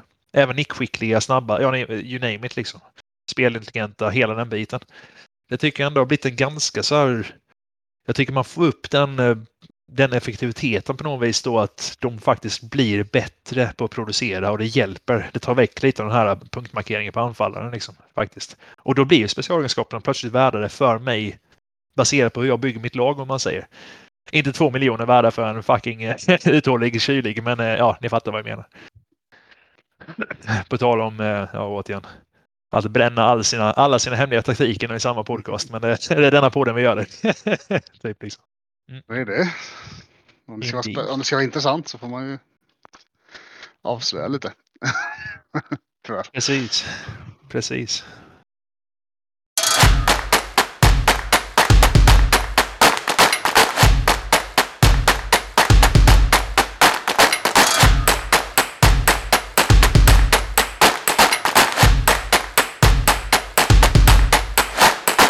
Vi fick in två frågor. Um, alltså vi har fått privat, Daniel. Um, den ena kommer inte ens ihåg var det var ifrån. Om vi inte kom fram till den själva. Snarare. Jag tror vi fick in den i alla fall. Men den ena frågan var i alla fall, um, det kan vi gå på på samma tema, just, just anfallare och specialegenskaper på anfallare. Jag tror att jag fick den från början, sen diskuterade vi den privat Daniel. Eh, men jag tror faktiskt att den har kommit någonstans ifrån. Att vilka specialegenskaper ska man då ha på anfallare egentligen, liksom om man ska Ty, tycker jag ni att det, tycker att det, det var jag som ställde den frågan till dig faktiskt. Jag trodde det var jag. Vi pratade om anfallare och jag, jag satt och gnällde som vanligt att inte de gör som ja. jag vill och så, snackade du om det här med stärka dem. Mm. Och då tror jag jag frågade dig vilken, eh, vilken egenskap du tycker är viktigast på en anfallare. Eftersom du hade testat lite. Mm, mm, mm. Vi kan börja med dig Kevin. Har du, har du kört någon eh, så här, eh, jag vet ju, vi tar Martin Fritz Ollon i förra avsnittet där, som hade en anfallare som var humörspelare. Och att han eh, var ostoppbar på sina, på sina bra dagar om man säger. Har du något så system för en anfallare, något som, något som du känner att, alltså utöver att ja, det är bra om man är måltjuv och nickskicklig och snabb, alltså om man säger. Mm. Något som du tänker särskilt med, med dina anfallare när du spelar dem och köper in dem just liksom. Vad du vill ha liksom. Nej, jag tycker egentligen eh, att alla synliga specialegenskaper är otroligt överskattade. Mm. Och eh, nej, men det är klart att man kan, jag menar har han alla egenskaperna, måltjuv, snabb, nickskicklig och så ja det är klart att han kanske är, presterar som en en plupp bättre spelare men å andra sidan har du betalat enormt mycket mer för honom än vad du har gjort för en en plupp bättre spelare. Så att, mm. eh, och som sagt, har han bara någon enstaka egenskap då är han ju bara bättre på just den saken. Så att, eh, och även om du skulle spela spel i djupled hela tiden för att du har snabba anfallare så kommer vissa chanser att komma från kanterna. Så att, ja. ja, men precis. precis. Ja, för det, det, det jag tycker mig ha märkt, jag har inte så många erfarenheter av detta. Och återigen, magkänsla kommer vara titeln för detta avsnittet. Liksom. Det är hela min taktik i magkänsla. jag skulle döpa om podcasten till Det är bara kul, liksom. det är bara magkänsla. Liksom. jag har ingen aning om vad fan vi snackar om. Men just det här med att stärka egenskaper på anfallaren. Att jag tycker jag har haft några, några exempel på när jag har haft starka anfallare och då pratar jag starka anfallare som har varit relativt, om vi säger att motståndarnas målvakter i divisionen ligger på styrka 12, säger vi som exempel. Så har jag haft anfallare som är Vanilla styrka 14. Alltså ut, helt egenskapslösa då. Och sen har de styrka 14 någonstans, styrka 15. Um, ehm, jag tycker jag har haft ganska många exempel på dem när jag har haft Alltså de, de, det är lite så att de skapar, det är lite som med tonåringar nästan på något vis, att de, de skapar sig själva väldigt mycket chanser men gör inte mål på dem. Eh, helt enkelt. Och däremot sen, sen har jag kontrat det med spelare som har varit lite sämre, alltså man har bytt ut och testat som spelare som varit lite sämre men med många egenskaper på just anfallarna. Det, det är liksom enda nu som jag tänker, just anfallarna. Och när man stärker egenskaperna där tycker jag att de, de blir mer effektiva. Och det är nästan oavsett eh, då tänker jag inte just där, alltså måltjuv, snabb, nickskicklig liksom. Utan då tänker jag att man kan ta spelintelligent, hårdskjutande och uthållig. Eller kylig och crossbollar och eh, snabb. Att man liksom har tre stycken sådana egenskaper på det. Tycker jag ändå att de blir... Eh, det är liksom enda positionen där jag har märkt vad jag tycker då en synbar skillnad på att när man stärker egenskaperna som är positiva oavsett vilket det är så kommer man få en ganska bra effekt för den spelaren faktiskt i anfallet. Men då har ni kanske inte haft den, ni kanske inte testat det så mycket just det, um, den specifika grejen då kanske. Ja, nej, jag, jag har inte testat mycket väl. Det, det... Men jag, jag, jag märker att jag borde börja med lite mer eh, sådana här grejer. Om man säger så. Eh, mm. Så det jag får jag ska, jag, allround tror jag. Sen så om man, alltså det är ju det, jag är lite som jag vill inte betala för mycket för en spelare. Jag är lite snål nu med mina hårt intjänade pengar. Mm -mm. Eh, men ja, ja. skaffa någon får man väl se till att göra, antar jag. Eh, mm, mm, mm, helst om man kan skaffa en allround och ja, någonting annat eh, i kombo med det. Det är väl det jag är mest eh, eh intresserad av. Sen frågan eh, vad. Ja, men precis. Jag, jag kikar lite på din egna anfallare där Kevin. Eh, Riordan Stout där i Nordirland mm. i Euro exempelvis då. Eh, för jag tycker han är ett ganska bra exempel. För, det är, för lyssnarna så är detta en 33-årig anfallare som är 17 skillad nu till och med. I styrka. Och han har spelat 105 matcher för dig i den ligan. Och har gjort 40 mål på de matcherna. Varav åtta kom nu förra, det, alltså det är tre säsonger nu där han har gjort eh, 17 av sina 40 mål. Har kommit nu i åldern 30 till eh, 30, ja, 31, 32, 33 då. Ehm, just när man kommer upp i det här guldhjärta och ja, ni vet, veteran och guldhjärta. De presterar ju ganska bra där om man säger, verkligen. Ehm, men jag, jag, tycker liksom den siffran, 40 mål på 105 matcher, liksom, lite strax under var ett annat mål, eh, eller ett mål varannan match. Eh, typ så. Ett mål var tredje match någonstans där tycker jag är ganska standard vad jag har lyckats se på de här som är egenskapslösa vanligtvis. Som jag har haft i alla fall. Att de ligger där någonstans. Medan de här jättestärkade spelarna kanske liksom om man snittar ut genom hela karriär så tycker jag att de ligger mer närmre ett mål på en och en halv match till två matcher då istället. Liksom att de, de blir mer effektiva liksom. Bara för att ta ett konkret exempel på att eh, den effekten jag tycker, nu vet inte jag exakt hur du har spelat de där Kevin förvisso. Men eh, som ett exempel bara. Nej, det finns nog ett gäng skäl till att han har gjort mer mål i slutet på karriären också. Dels har han varit en sämre spelare tidigare. Resten av laget har varit sämre tidigare och så vidare. Så att, mm, mm. Ja, jag vet inte. Eh, sen så finns det ju en viss eh, slump i det där också tror jag. Eller finns det någon dold egenskap som styr hur många, hur många mål spelare gör. Så jag, det har också haft lägen där jag haft två exakt likadana eh, anfallare. Den ena har gjort ett tillfredsställande antal mål och den andra har inte gjort ett enda mål på 40 matcher. Liksom. Så att, eh, ja. Oklart vad det beror på då eftersom de var precis likadana och ingen hade några egenskaper heller. Så, ja, ingen aning. Nej, precis, precis. Mm, mm, mm. Nej, det är sant. Det är sant. Ja, det är svårt. Det är svårt att säga. Verkligen. Det, det är verkligen så här, liksom, det blir, eh, för det, det, är som, det blir situationsbetingat med var är laget i ligan och hur ser det ut runt omkring och allt det här liksom. Så, så är det definitivt. Givetvis. Uh, high trainers. Träningsflitiga.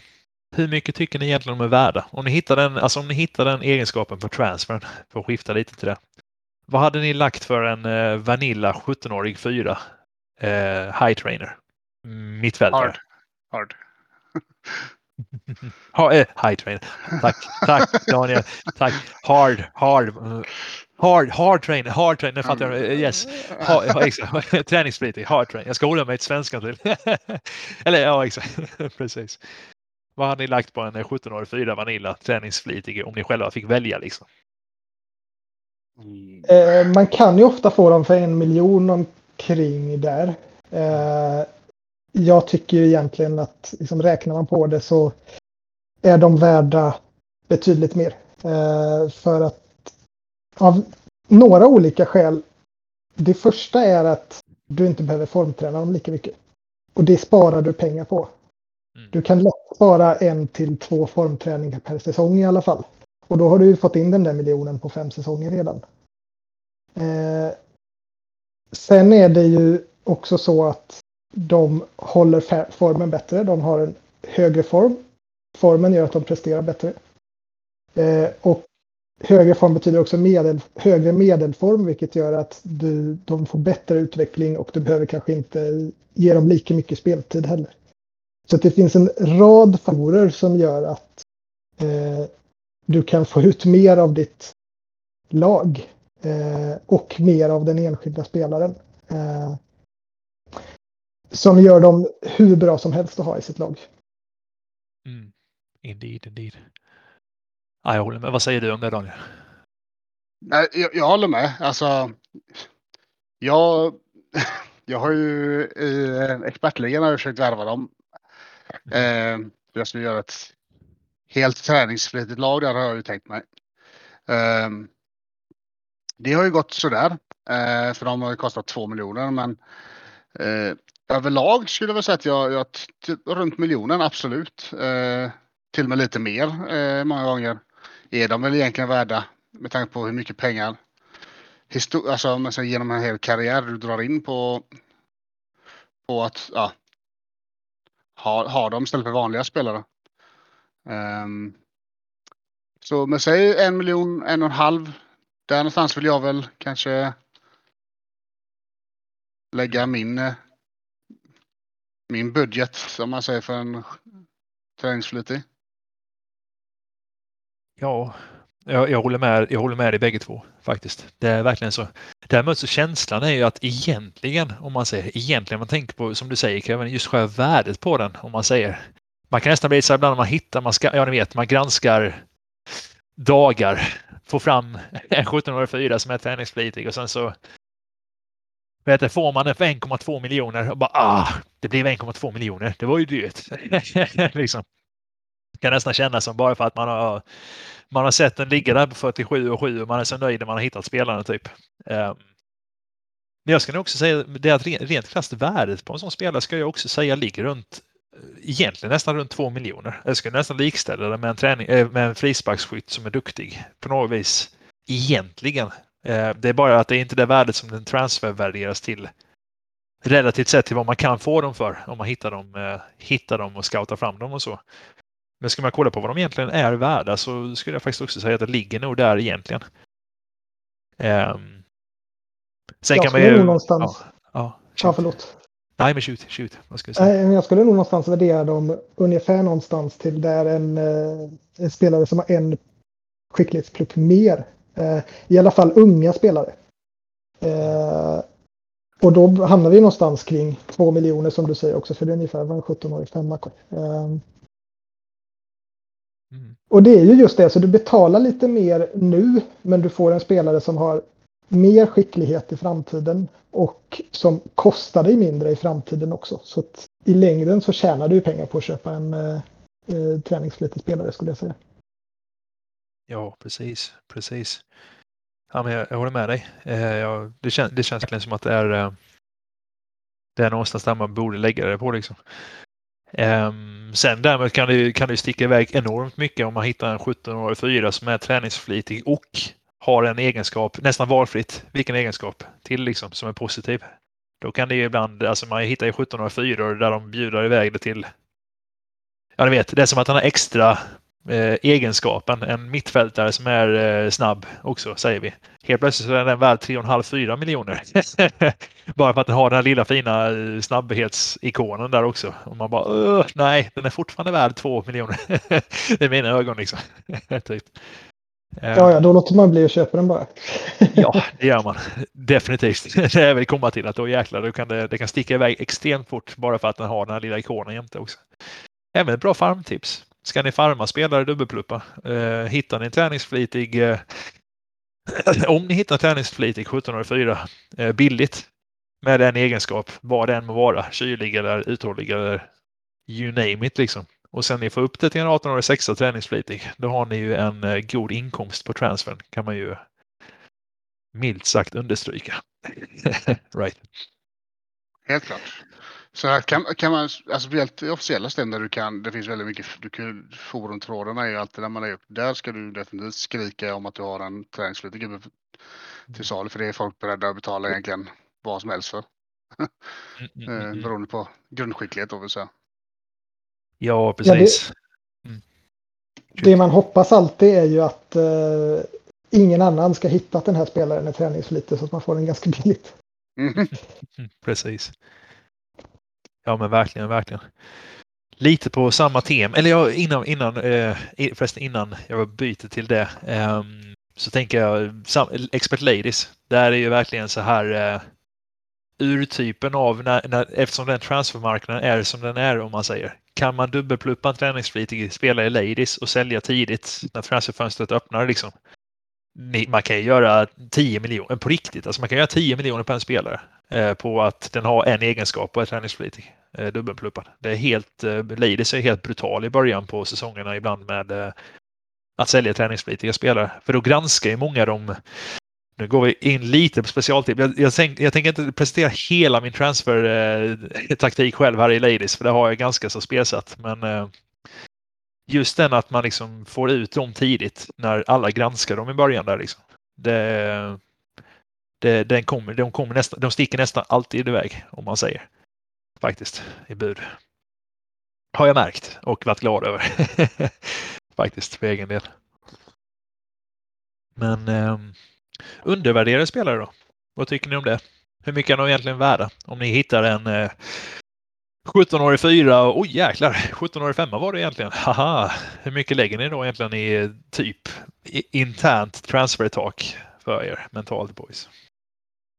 Jag skulle väl säga att de är, de är värda, alltså beroende på om det är en 1705 eller en 1706 eller en 1704 eller en 1705. Mm, mm, mm. Eh, självklart, men jag skulle väl säga typ en, alltså precis lite mer än vad Eh, den är alltså, som syns innan du granskar den om säger. Så är det en 1704 som är underskattad skulle jag säga att jag kan säga att de, jag vet inte vad snittpriset på 1704 är nu, är det 5, 500 000, 300 000, jag vet inte, men säg att det är 300 000. Ja, 4 450 skulle jag säga Eh, att jag helst inte vill gå över. Jag har gjort det ibland. Eh, och det finns väl argument för att man ska kunna gå ännu högre beroende på har, egenskaper självklart sådär. Men jag tycker generellt sett så vill jag ju ha dem så billigt som möjligt just på grund av att de är. De kommer ju i stort sett så låga som de kan vara eh, oftast. Eh, och ändå vara en plupp högre. Um, så det är väl mina två cent om det så att säga. Mm, mm, mm.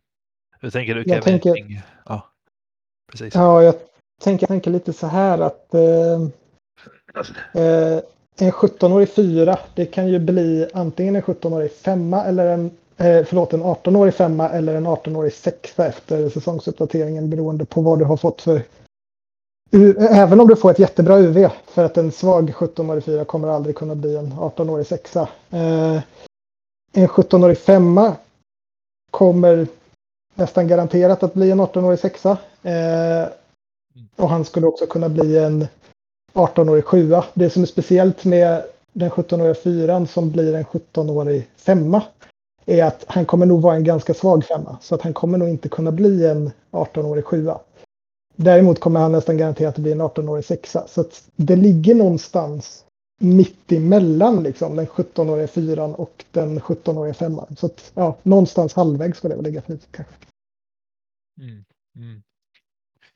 Ja, men jag håller med dig faktiskt. Och det beror också lite på såklart med right vilken position där. För där har vi ju 18-åriga sexor som anfallare. De är ju, eh, ja, de är inte värderade så mycket. Helt enkelt man får ju en miljon för dem ungefär när man säljer en 18-årig sexa. Um, det är inte mycket mer som man får ut på en egenskapslös anfallare. Faktiskt. Um, däremot en mittfältare som är 18-årig sexa eller en back eller en målvakt för den delen kan man ju ändå med lite tur kan man landa på två miljoner i alla fall. Om de är Vanilla. Någonstans där. Det påverkar givetvis. Och där, där är verkligen anfallarna liksom lite Även om man hittar dem undervärderade så är det inte alltid värt att farma på dem om man säger även fast man bara har dem i en säsong. Liksom. Um, möjligtvis ska jag säga undantaget kan vara om man köper dem i officiella. När man ser historiken på den spelaren. För då kan man klicka in och se kan man köpa en spelare tidigt på säsongen och andra ser att oj, den här spelaren har ju spelat 17 matcher förra säsongen.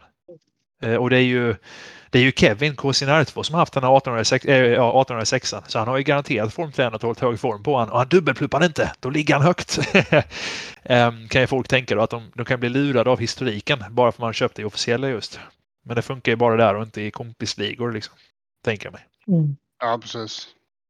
Uh, ja, historiken är någonting som jag tittar på när jag köper spelare i officiella. Uh, mm -mm. Just för att man kan se ungefär göra en bedömning av hur stor sannolikhet det är att han är liksom stark i, i sin skicklighet. Mm, mm, mm. Det gör ju du med Daniel till eh, eh, har, ju, har det också som rutin om man säger. Och jag med ska sägas. Right. Mm, ja, jag har, ju, jag har varit väldigt petig med att försöka hitta mig eh, underskattade. Eh, mm, mm, mm. eh, Speciellt de senaste säsongerna. Eh, och jag Ja, tyvärr hittar jag dem alltid i fel lägen. För, för, min del att det är lite för sent på säsongen eller någonting. Jag, jag kan inte sluta titta många gånger. Jag fortsätter titta väldigt länge. Jag har ju gett eh, båda lite tips. Så att om här vill du ha en sån så finns den här. Vet jag. Eh, du ifrågasatte till och med det någon gång Kevin, minns jag. Så fan sitter du och mm. letar efter gubbar för när du inte...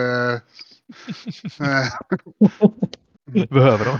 ja, jag tycker det är kul. Det är, det är väl allt jag kan summera det som. På något sätt. Så att, det, det är roligt ja. att titta och leta. Ja, jag vill också att man, man vill gärna finjustera hur mycket man... Eh, ser man hur duktig man är på det. Och så se, alltså bli bättre på att hitta dem. För just nu skulle jag väl säga att jag granskar jag hittar en på varannan typ granskning när jag väl äh, väljer att sätta mig och, och, och, granska dem om man säger. Mm. Um, och det får man väl ändå ett ganska bra snitt någonstans. Det är väldigt ehm. bra skulle jag säga. Det är väldigt bra. Det är faktiskt, tycker jag. Som har försökt på samma sak kan jag säga. Jag tycker en, en, på, en på två är fan, det, då är du högt skillad i det. Ta mig tusan. Ja, jag sitter och stirrar med blind på det många gånger. jag, kan, jag kan sitta i, alltså nu känner du när man är sjukskriven, jag kan sitta, alltså, om det är något man har över så är det ju tid så att säga. Eh, då kan man ju lätt, jag kan ju lätt sitta ett par timmar och bara, ja, scrolla igenom transferlistorna, söka efter, ja, men typ, ja, men kan jag hitta några med egenskaper, kan jag hitta några utan egenskaper, kan jag hitta den här skickligheten. Typ. Jag kan sitta rätt länge faktiskt kan jag säga. Um, och hålla på. Mm, mm, mm. Helt rimligt anser jag. Förutom då möjligtvis när man när, vet du, du får ett tips Kevin, liksom att kolla på den här Kevin, jag har en eh, han har en 18-årig sexa som är undervärderad, jag har en 17-årig femma. Och det är bara, men Daniel, du har ju fem mittfältare redan. Varför har du varit inne och granskat det här? liksom. Jag vill, det är kul. Ja, ja men det, det, det, är lite så. Nej, men jag menar, jag kan sluta med det om ni vill. Det. nej, nej, för guds skull. Vad står jag och säger? Nej, men som sagt, jag fick ju en 17-årig femma här nu precis för 200 000 med eh, pengakort, vilket är mm. efter träningsflyt en av de absolut bästa egenskaperna skulle jag vilja påstå. Uh, mm. Mm. Att ha. Det, det, det är jag nöjd med. Mm. Ja, det är verkligen en spelare som man kommer få överprestationer från sen när han är lite äldre och skickligare. Ja, precis. Sen får jag ju se om jag behåller honom nu eller inte. Eh, med tanke på att jag Han är lite för nära i trappan skulle jag väl på ett sätt säga. Även om det går att få in kanske. Jag får se lite hur han utvecklas känner jag. jag, jag det är väl där jag är. Uh, ser lite utveckling på honom. Men sagt, nu när man har, nu, när jag har en stabil ekonomi och inte eh, egentligen Ja, man, man, kan, man kan experimentera lite, testa sig lite när jag har ekonomin och bara har en anfallare egentligen ute, ute efter att förbättra. Så kan jag ju skaffa en till och bara se, ja, misslyckas jag som både 200 000. Det är inte. Det är inte hela världen. Nej, precis, precis för tusan. Ja, de, är, de är ju väldigt bra sen de kommer upp i styrka, de här eh, pengakåta. Um, faktiskt. De är, de, de är trevliga att ha. De är definitivt trevliga att ha. Um, och då är man också tillbaka på det där om man hittar det, det systemet för ett lag när man bygger och man, då kan man ju till och med slå, slå bättre lag eh, med, om man har en stabil kassa bakom. Just att man har många sådana spelare i en trupp. Liksom. Fan, jag hade lite, det var tur men otur, men ändå tur i mitt officiella lag, Klubb Morkaseien. Mitt eh, Klubb Morkaseien, mitt eh, herrlag. Där eh, när jag letade ungdomsmålvakt så kikade jag en massa 17-åriga femmor, 18-åriga sexor och 18-åriga femmor på uppstuds liksom, för jag hade ganska bra ekonomi då. Och det enda jag hittade den säsongen var en 18-årig femma som var träningsflitig och pengakåt. Um, och det var lite så här, jag, alltså jag vill inte jag vill egentligen ha en målvakt som är grundbättre i officiella herrsystemet än en 18-årig femma liksom. Som var sådär, ja men nej, men nej, varför just han liksom, skit med.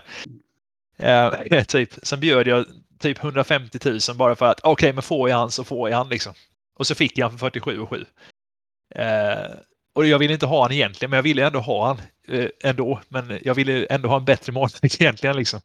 Så nu sitter jag där med min 20-åriga åtta som är just pengakåt och träningsflitig bara för att han var just pengakåt och träningsflitig. Liksom. Jag, jag tycker att du kan, eh, du kan lägga till en plupp för träningsvite och en plupp för uh, girig. Så då har du en 18-årig sjua helt plötsligt. Så du kan vara jättenöjd med det där tror jag. Ja, det, jag håller med dig i sak definitivt. Liksom. Det, det jag var lite så här missnöjd med det där var att jag tror han låg eh, lågt i intervallet från början. För jag fick en, Jag, jo, förresten glömde. Det var inget. Det var inget. Glöm vad jag sa om det där liksom. Men eh, det, det är ändå en sån, en sån position som man på något vis vill börja... Jag vet inte Ja, men du kan ha rätt. Det är nog jag som kan undervärdera den pengaegenskapen i så fall. Jag räknar inte riktigt det som helt plupp i sig själv. Liksom. Men klart med en miljon i, med en miljon i segerpremie i en cupfinal, liksom, då kan man ju lätt räkna en plupp extra om man säger så. Men det kanske inte där kommer ligga vanligtvis. Liksom.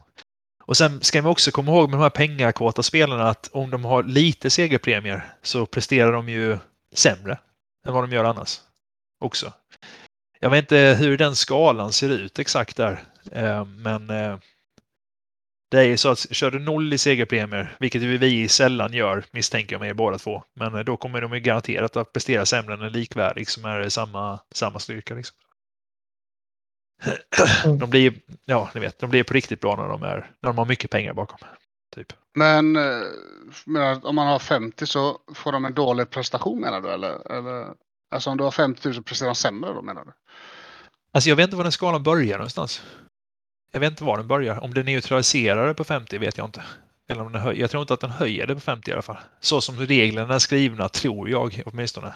Jag tror att den... Eh, jag kan ta och kolla för alla er som lyssnar lite. Jag tror att det enda som står i reglerna är egentligen att han presterar sämre om man inte har segerpremie och att han presterar bättre om man har segerpremie. Ja, men det stämmer. Eh, det stämmer förresten. Det, men ja, det kan vara så att, alltså det är klart att det kan vara så, även om det inte står så där, att det finns en inbyggd bas att han inte tjänar något mer på 50. Fast logiskt sett borde han göra det ändå. Ja, jag, jag har alltid tänkt på det som att han presterar alltid bättre om man får pengar. Om man säger att du köper hans prestation där eh, helt. Mm. Om, om, ni förstår mig. Sen vet jag, det är bara vad jag tänkt. Jag har inte riktigt funderat på det något närmare än så. Mm. Uh, jag har bara sen, tolkat så. sen kan man ju tänka sig också att 50 000 är någon form av liksom standardnivå på segerpremier. Så att är det så att han presterar sämre där, då var det ändå en match där som du kanske väntade att vinna ganska enkelt eller som inte var så viktig. Och då gör det kanske inte så mycket att han presterar sämre just den matchen.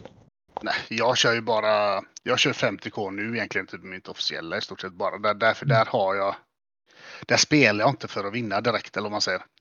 Um, Mm. jag kommer börja göra det nu, så då kommer jag väl höja den lite. Men det är ju sällan jag trycker in mer än 5000 där. Det är bara för att få den här lilla, lilla boost, eh, eller den första boosten, om man säger. Ehm, som jag gör det. Mm. Precis, precis. Där har man annan sån eh, poängfästning just det här med när det kommer till pengar, pengakåta, träningsflitiga, just målvakter om man säger. Det är en så undervärderad egenskap tycker jag just på målvaktssidan. Det är när de har långbollar med på sig. Och när man kan nyttja dem som eh, antingen första frisparksläggare till och med eller andra frisparksläggare. Så man kan ta och eh, man har alltid målvakten där som en backup typ på den punkten. Eh, väldigt trevligt faktiskt. Jag vet Pl- Plastic man hade väl en Ramos Jensa, sin målvakt som eh, vann poängligan i, i Pro League någon gång på att han eh, gjorde hur många assist som helst för han som var frisparksläggare med 21 pluppar i grundstyrka. Liksom. Så, eh, jajamän, så man, eh, det, det är också så här, eh, ja, kan vara värt att tänka på ett lagbygge med att jag tycker den är undervärderad som målvaktsegenskap, faktiskt, crossbollar. Ja, nej, men jag tycker det är väl samma effekt som har det på en back. Fast lite mindre självklart, han kommer ha mindre boll. Får man väl anta. Men just det, han kan slå de här och sen så potentiellt om du får upp en sånt monster som Anders får så kan du dunka in honom som frisparksskytt också. Ja, det var det. Jag tror att han var ju liksom bättre, än målvakten, än eh, nästa man i truppen. Om man ser till att liksom slå. Och då hade han ju en bra spelartrupp med, ska sägas. Men eh, det var, det var bättre att nyttja målvakten med crossbollar än någon annan. Liksom. Och det funkade uppenbarligen väldigt bra. Ehm, när man har en sån sjukt stark målvakt som han hade då, så funkar det ju ypperligt att köra på det systemet. Liksom. Ehm, så att, Sen är min eh, erfarenhet av, ja, Ja, shoot, shoot. sen är min erfarenhet av målvakter också att kyliga målvakter är riktiga monster i straffläggningar. Så vill man vinna cuper så kan man satsa på en kylig målvakt. Mm, mm, mm. Indeed. Indeed. Ehm, det här kan vi också pratat om när vi, när vi spelade in förra podcasten, vilket nej, det är det då, ett år sedan. Så det var med senast Kevin, typ va? Alltså i podcastsammanhang, kan jag tänka mig. Right. Um, Ja, jag tror det. Jajamän. Um, där vi körde lite mer så grundtips och sånt. Det var då du, du tipsade om around-spelare just och även eh, nu ska jag säga filmande spelare som speldirigenter med tjuvtricks right? vill jag minnas. Um, som ett specialtips där liksom. Um, jag har haft någon hårdför målvakt i någon liga som jag inte, just där och då i det skedet så brydde jag mig inte så mycket om den målvakten. Eh, eller det laget hur det presterade. Där jag gick vidare två kuppomgångar på straffar eh, när den här starka hårdföre målvakten jag körde hårt bara för att jag ville det med de här jag mötte, mina barndomspolare liksom. Och jag, jag fick så mycket stryk och chanser i matchen. Det bara haglade kort på mig. Men målvakten vann straffläggningen åt mig, så att säga. Um, jag funderar på, det blev också lite så efteråt, hm, hur mycket hade det att göra egentligen med att jag körde hårt och han var hårdför liksom, eh, som keeper där. Att eh, han liksom låg på 90 plus i räddningar mot dem. Liksom. Två cupmatcher i rad. Det var, Ja, han ska ju prestera bättre då. mm, indeed. Och sen så skillnad från utespelare så får de ju inte så många kort heller. Eh, Jag har en hård målvakt som har spelat 62 matcher ser jag. Han har fått ett gult kort. Jäklar, så lite. Jesus. Man har inte samma nackdel med en hård målvakt som man har med en utespelare. På det sättet. Nej, men precis. precis. Ja, men nice. Tills man då står i XL-final om två år och målvakten klipper, tar en straff och rakt rött i tolfte minuten. Och man bara fan! Liksom flera år, varför valde jag honom? Liksom. typ. Så jävla Ja, ni, ni förstår. typ. Men eh, kommer det så lär det väl komma då liksom, kan jag tänka mig. God damn it.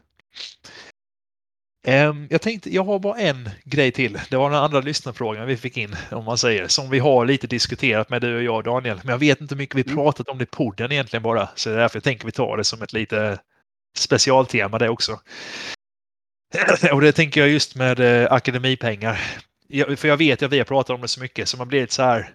Nu kommer vi bara repetera oss, men eh, det kanske är, eh, det kanske är en nyhet för vissa, eller för många, kanske, kanske för alla till och med då. Um, och det var, jag vet att du fick frågan av, eh, eller jag fick frågan av eh, Lars G. Som lirar i expertligan med annat och Dirty 30 och lite andra ställen också. just hur mycket, hur mycket man ska lägga i akademin och när och hur mycket man får ut på akademin egentligen och vad det är värt och så. Så jag, jag tänker börja med, ehm, jag börjar med dig Kevin.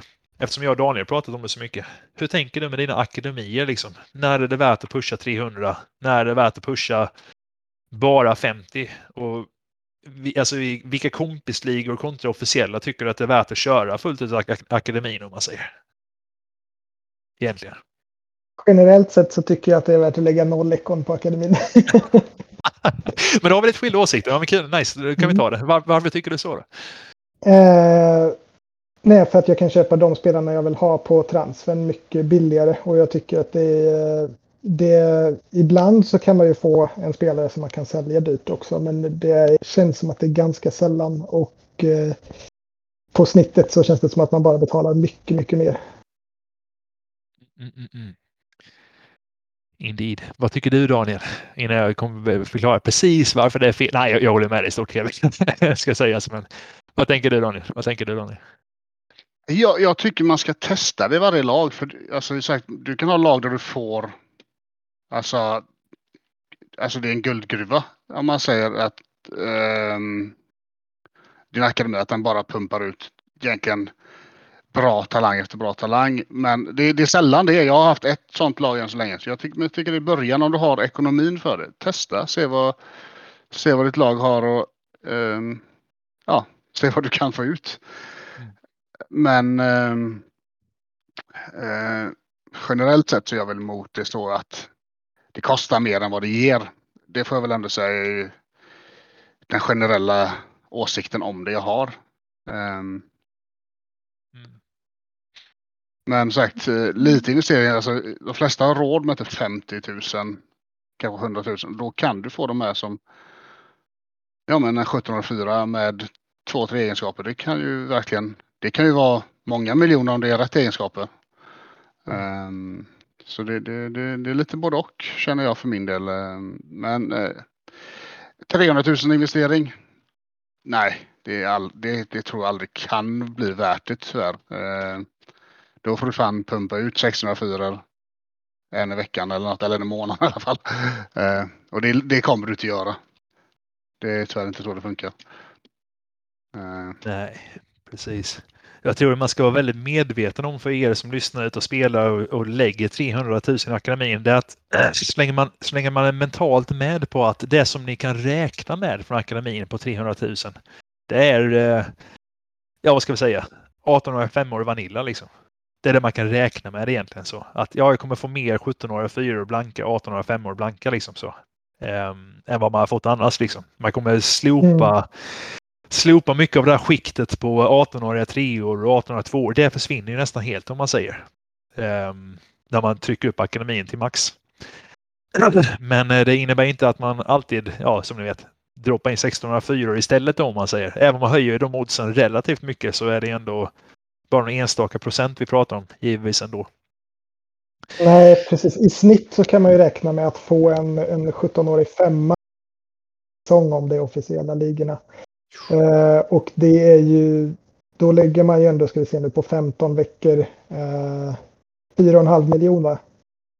Mm. Och en 17-årig femma kostar ju 2 miljoner på transfern. Så, att, så kan man säkert få lite småpengar för alla 17-åriga fyror man säljer. Men mm. på totalen så, så går man ju back på det. Precis, precis. Um, Däremot så finns det vissa lägen, om man, om man säger så, där det kan vara värt det. Jag vet vi alla är med i Krilles liga Boys in the Hood exempelvis. Ehm, där vi bara kör talanger från akademin som grundkoncept. Eh, återigen för, för att spoil, den spoilar bokstavligt har för mer motståndare, för ni spelar ju båda i den ligan. man säger. Men eh, där, där samlade jag upp mig själv till typ 20-25 miljoner i budget och jag ligger där någonstans nu runt 22-23 miljoner ekon i kassa där. Och när jag landade på 25 miljoner i budget, då första gången liksom, så höjde jag min akademi till 300 och tryckte upp det till fem stjärnor. Mm. Bara för att börja bygga stommen på något vis i akademin. Eh, med det. Ehm, och, fast då har jag inte så många spelare som jag formtränar heller då. Laget, så jag formtränar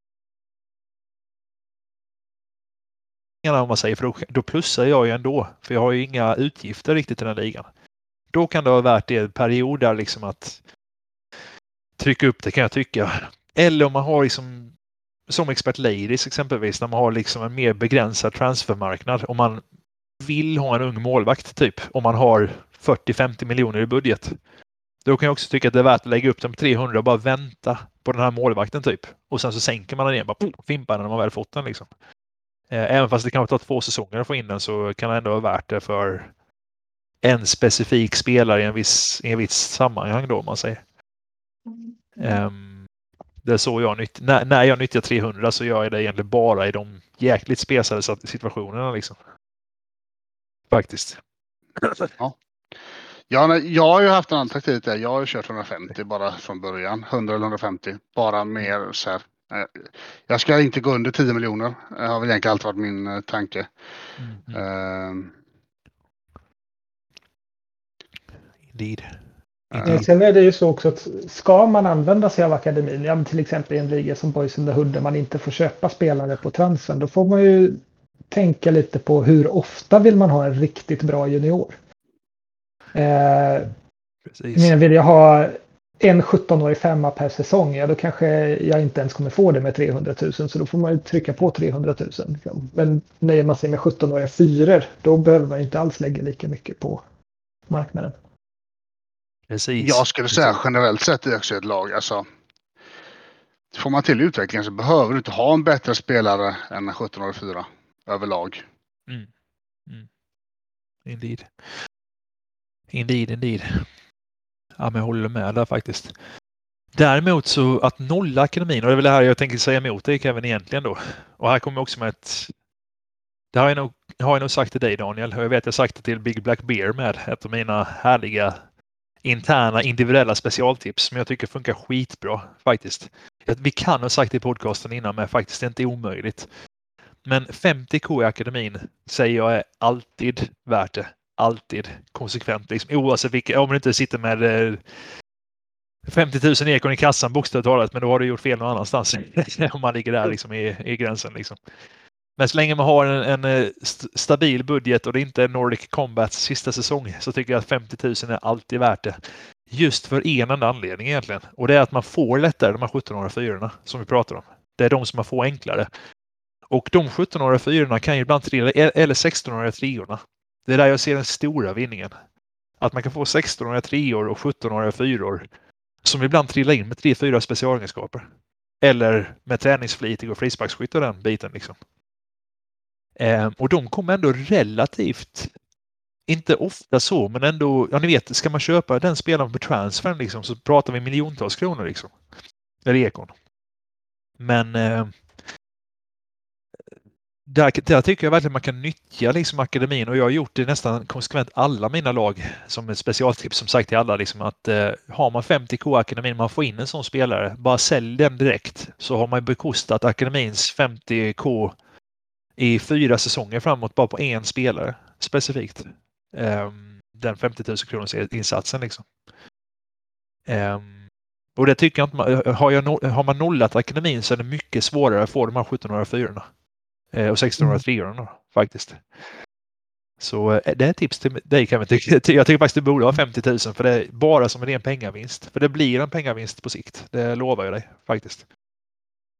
Ja, det kan ju ligga någonting i det. Den, bästa, eller den dyraste spelaren jag har sålt från akademin fick jag ju genom en nollakademi. Det var en 16-årig tvåa med fem synliga egenskaper tror jag. Ah, Okej, okay. jäkligt speciellt. Hade, hade jag haft en tvåstjärnig akademi då, då vet du tusan hur bra den hade varit. Riktigt bra kanske. Ja, det är just den lilla boosten från en tvåa till en trea. Jag har sålt 16 treor som är fortfarande akademin med två egenskaper och man har droppat dem för, ja ni vet, 2,5-3 miljoner liksom. Ehm, på, bara, bara att de lyfter den lilla pluppen där om man säger. Ehm, de blir ju så pass värda. Och dessutom så ger man sig även chansen att få en 17-årig femma eller 18-årig sexa. Ehm, på de sista eller totalt på all, alla mina lag där jag haft 50K-akademin så har jag nu totalt fått fyra stycken som har varit 17-årig femma eller 18-årig sexa på 50K-akademin. Liksom. Det är ju jättesällan det händer för jag har ju vad fasen har jag nu? Jag har ju sju lag nu. Jajamän, precis. Så på sju lag eh, så kan man räkna på återigen fyra stycken när jag haft 50K-akademin som varit bättre än 1704 nivå om man säger. Men ändå så pass att jag tycker att det är värt det för den investeringen på något sätt faktiskt. Så. Um, och det är jag lite roligare med. Att när det väl kommer så blir man ju verkligen den här Ja, en 18-årig sexa med långbollar, ja! Alltså 50k, ta den alla jävlar typ. så det är en liten, eh, ett element i spelet som jag tycker är roligare med dessutom. Om man bara får frånser rena värdet i det. Liksom. Ja, men det gör ju det med lite roligare eh, Talang ungdomsleden. Den blir lite mer eh, eh, spännande. Om du i alla fall vet att okay, det kommer inte en eh, 17-årig trea eller, eller två eller något egenskapslös och skadebenägen eh, typ. Mm. Det känns ju bättre i alla fall. ja, Men hur ofta skulle du, sagt, skulle du säga att du får en spelare som är säljbar för en miljon, eh, David? Får du det någon gång per säsong i officiella eller är det mer sällan än så? Um, nu får jag nästan det jag har baserar jag både på kompisligor och officiella där. Um, den senaste talangen jag fick officiella på 50k i klubbmörka sägen. Nu kom han så extremt sent så jag hann inte sälja honom. Men det var faktiskt en av de här 1806 orna eh, Sebastian Gent i min backlinje där fick jag in eh, för ja, någon vecka sedan nu då. Eh, 18-årig sexa men som var diva i backlinjen. Så jag fick inte ut för en mille två dagar innan transferfönstret stänger. Ni vet. Som var bara, ah, fuck sake liksom. Härligt. Ja, verkligen. verkligen. Så man brände det bara på, bara på den parametern. Liksom. Men jag skulle säga av dem jag har bara i officiella laget om jag kollar på det. Så har jag eh, i truppen nu eh, så vad är det en, det, det, är nog bara två, det är tre stycken spelare nu som är 18, 18 och 17. Som är då 17, alltså 17-årig 4, 18-årig 6 och 18-årig 6. Och han var en, han var en 16-årig 3 från början var han. Som är eh, kylig och uthållig, kylig och uthållig och sen då en 18-årig 6. Och det har jag fått på, vad blir det, två och en halv säsong någonstans där som ändå är truppspelare för mig nu för att de har haft mm. egenskaperna och jag har fått dem på 50k från akademin.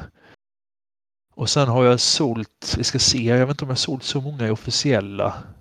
Häng kvar lite bara ska vi se. Det var väl... Ja, det kommer jag faktiskt inte ihåg exakt vilka som var egna spelare här och inte. Jag minns inte. Man har ju slussat så många genom mm. eh, officiella systemet i, i Farm. Men ja, ni, ni förstår vad jag menar i alla fall. Liksom. Eh, det känns som att eh, jag skulle säga typ en en på en och en halv säsong skulle jag säga. Snittet där.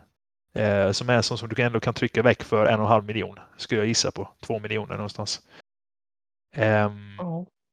Faktiskt. Eh, kanske till och med mer än Ja, det, det är någonstans där. En på en säsong ungefär. En på en och en halv säsong. Typ. Ehm. Ja, det låter ju lönsamt. Ja, i kompisligan så är det garanterat lönsamt i alla fall. Det tycker jag verkligen liksom. Att man... Eh, där har jag haft jättebra utväxling på det i många lag. Så. Um, jag kan snabbt kika ladies, men jag är stackare som lyssnar på detta.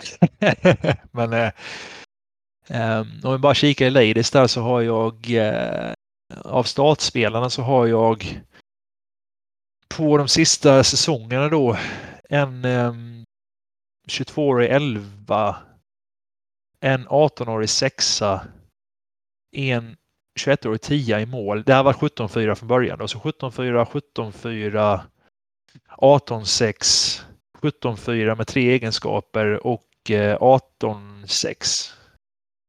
Eh, eh, nej, eh, 18-5 visste jag. Visste jag. Som var träningsflitig. Så fem stycken är med spelare Ladies helt enkelt. Har jag haft från egna akademin på 50k som har blivit eh, så pass bra att de ändå har varit 17-4 med egenskaper eller 18-5 då. 18-6 till och med. Hängde ni med där? Jag gjorde knappt det själv. Gå in och kolla sen. Ja, precis.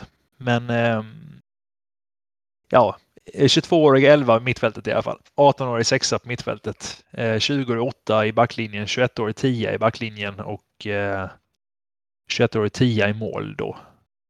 Men där hade jag nog höjt den, det jag funderar på bara. Ja, whatever. Ni förstår. Det, och då har jag ändå sålt några spelare längs med vägen också så att eh, jag tycker det är lönsamt faktiskt. På 50k. Ja, just i Ladies är det ju dessutom svindyrt att köpa 17-åriga fyror på marknaden. I alla fall i början på säsongen. Så att... mm, mm, mm. Indeed, indeed. Så är det ju verkligen. Ladies är ju en... Uh... Vi hade kunnat göra ett avsnitt bara på Ladies, men då hade vi nog fått ge upp alla de uh, specifika tipsen vi har även Ladies, så vi ska inte göra det. eh, BRB, en sekund bara. BRB, en sekund. Mm, go for it. Go for it.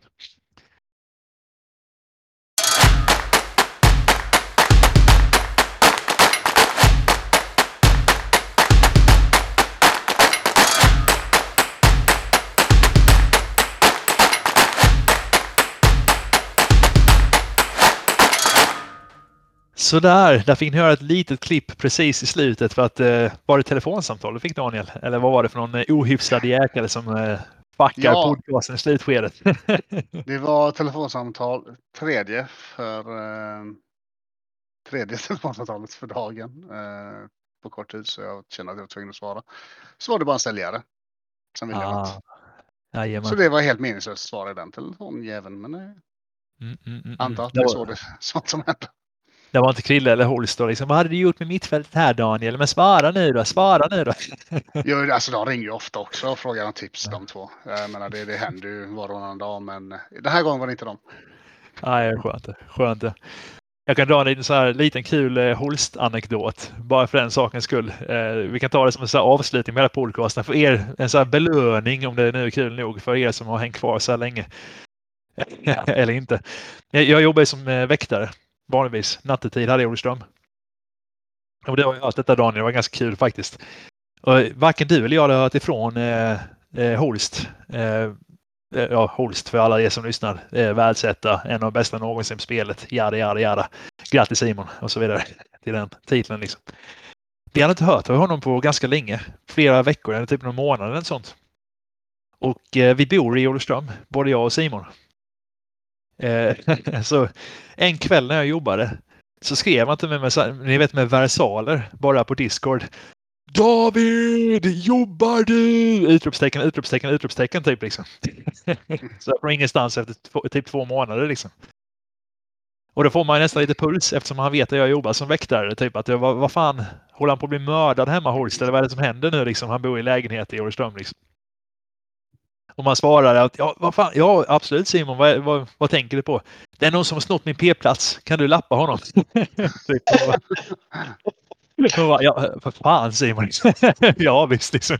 jag kan upp och kolla på det visst. Liksom. kan jag ta lite mer lugnt nästa gång i alla fall så man inte så släpper butikslåsningar bara bränner upp en bil 150 genom Öreström. Vad händer? Liksom. att, eh, men det var viktigt enligt honom. Det var viktigt liksom. så. Ja, jo, men så är det. Så är det. Där har ni Simon. Oj. Har ni Simon. Diva, ja. Precis. Jajamän. Um, på tal om Holstan, eller vad heter det? Profiler på expertleven eller något sånt. Mm, mm, mm. Därför han är bäst med liksom. Så att säga. Han eh, ser till sig själv och sitt eget. Precis. Jajamän. Tack eh, alla som lyssnat. Jag måste, vi måste fimpa detta för min röst håller på att krackelera fullständigt sedan 40 minuter tillbaka. Jag var inte ens i närheten av att återhämta från förkylningar och sånt egentligen. Liksom. Har ni något mer ni vill tillägga innan vi wrappar detta, hörni? Nej, eh, tack för att ni har lyssnat. Mm, mm. Och tack till Kevin som eh, från ingenstans fick en fråga om han ville vara med. När vi såg att han var online. Bara. Alltså, ja. Tack för att du ville vara med. Med väldigt kort varsel. Tack själv. Sno ingens parkeringsplats i Olofström, då vet ni vad som händer. precis. Ja, precis. Då vet ni att en galen lägenhetsinnehavare kommer att ringa mig så får jag köpa upp och kolla på det. Det är vad som händer i princip. Kommer inte kliva ut själv med basebollträ utan det är relativt lugnt att uh, ta Simons plats. jag vill säga rakt av. Liksom. Tack så mycket alla för att ni har lyssnat uh, och uh, tack för att ni pusha på oss och eh, ha tålamod med oss och allt det här. Och eh, på återhörande, det är, kan jag lova. Det kan jag garantera. Så är det faktiskt. På återhörande.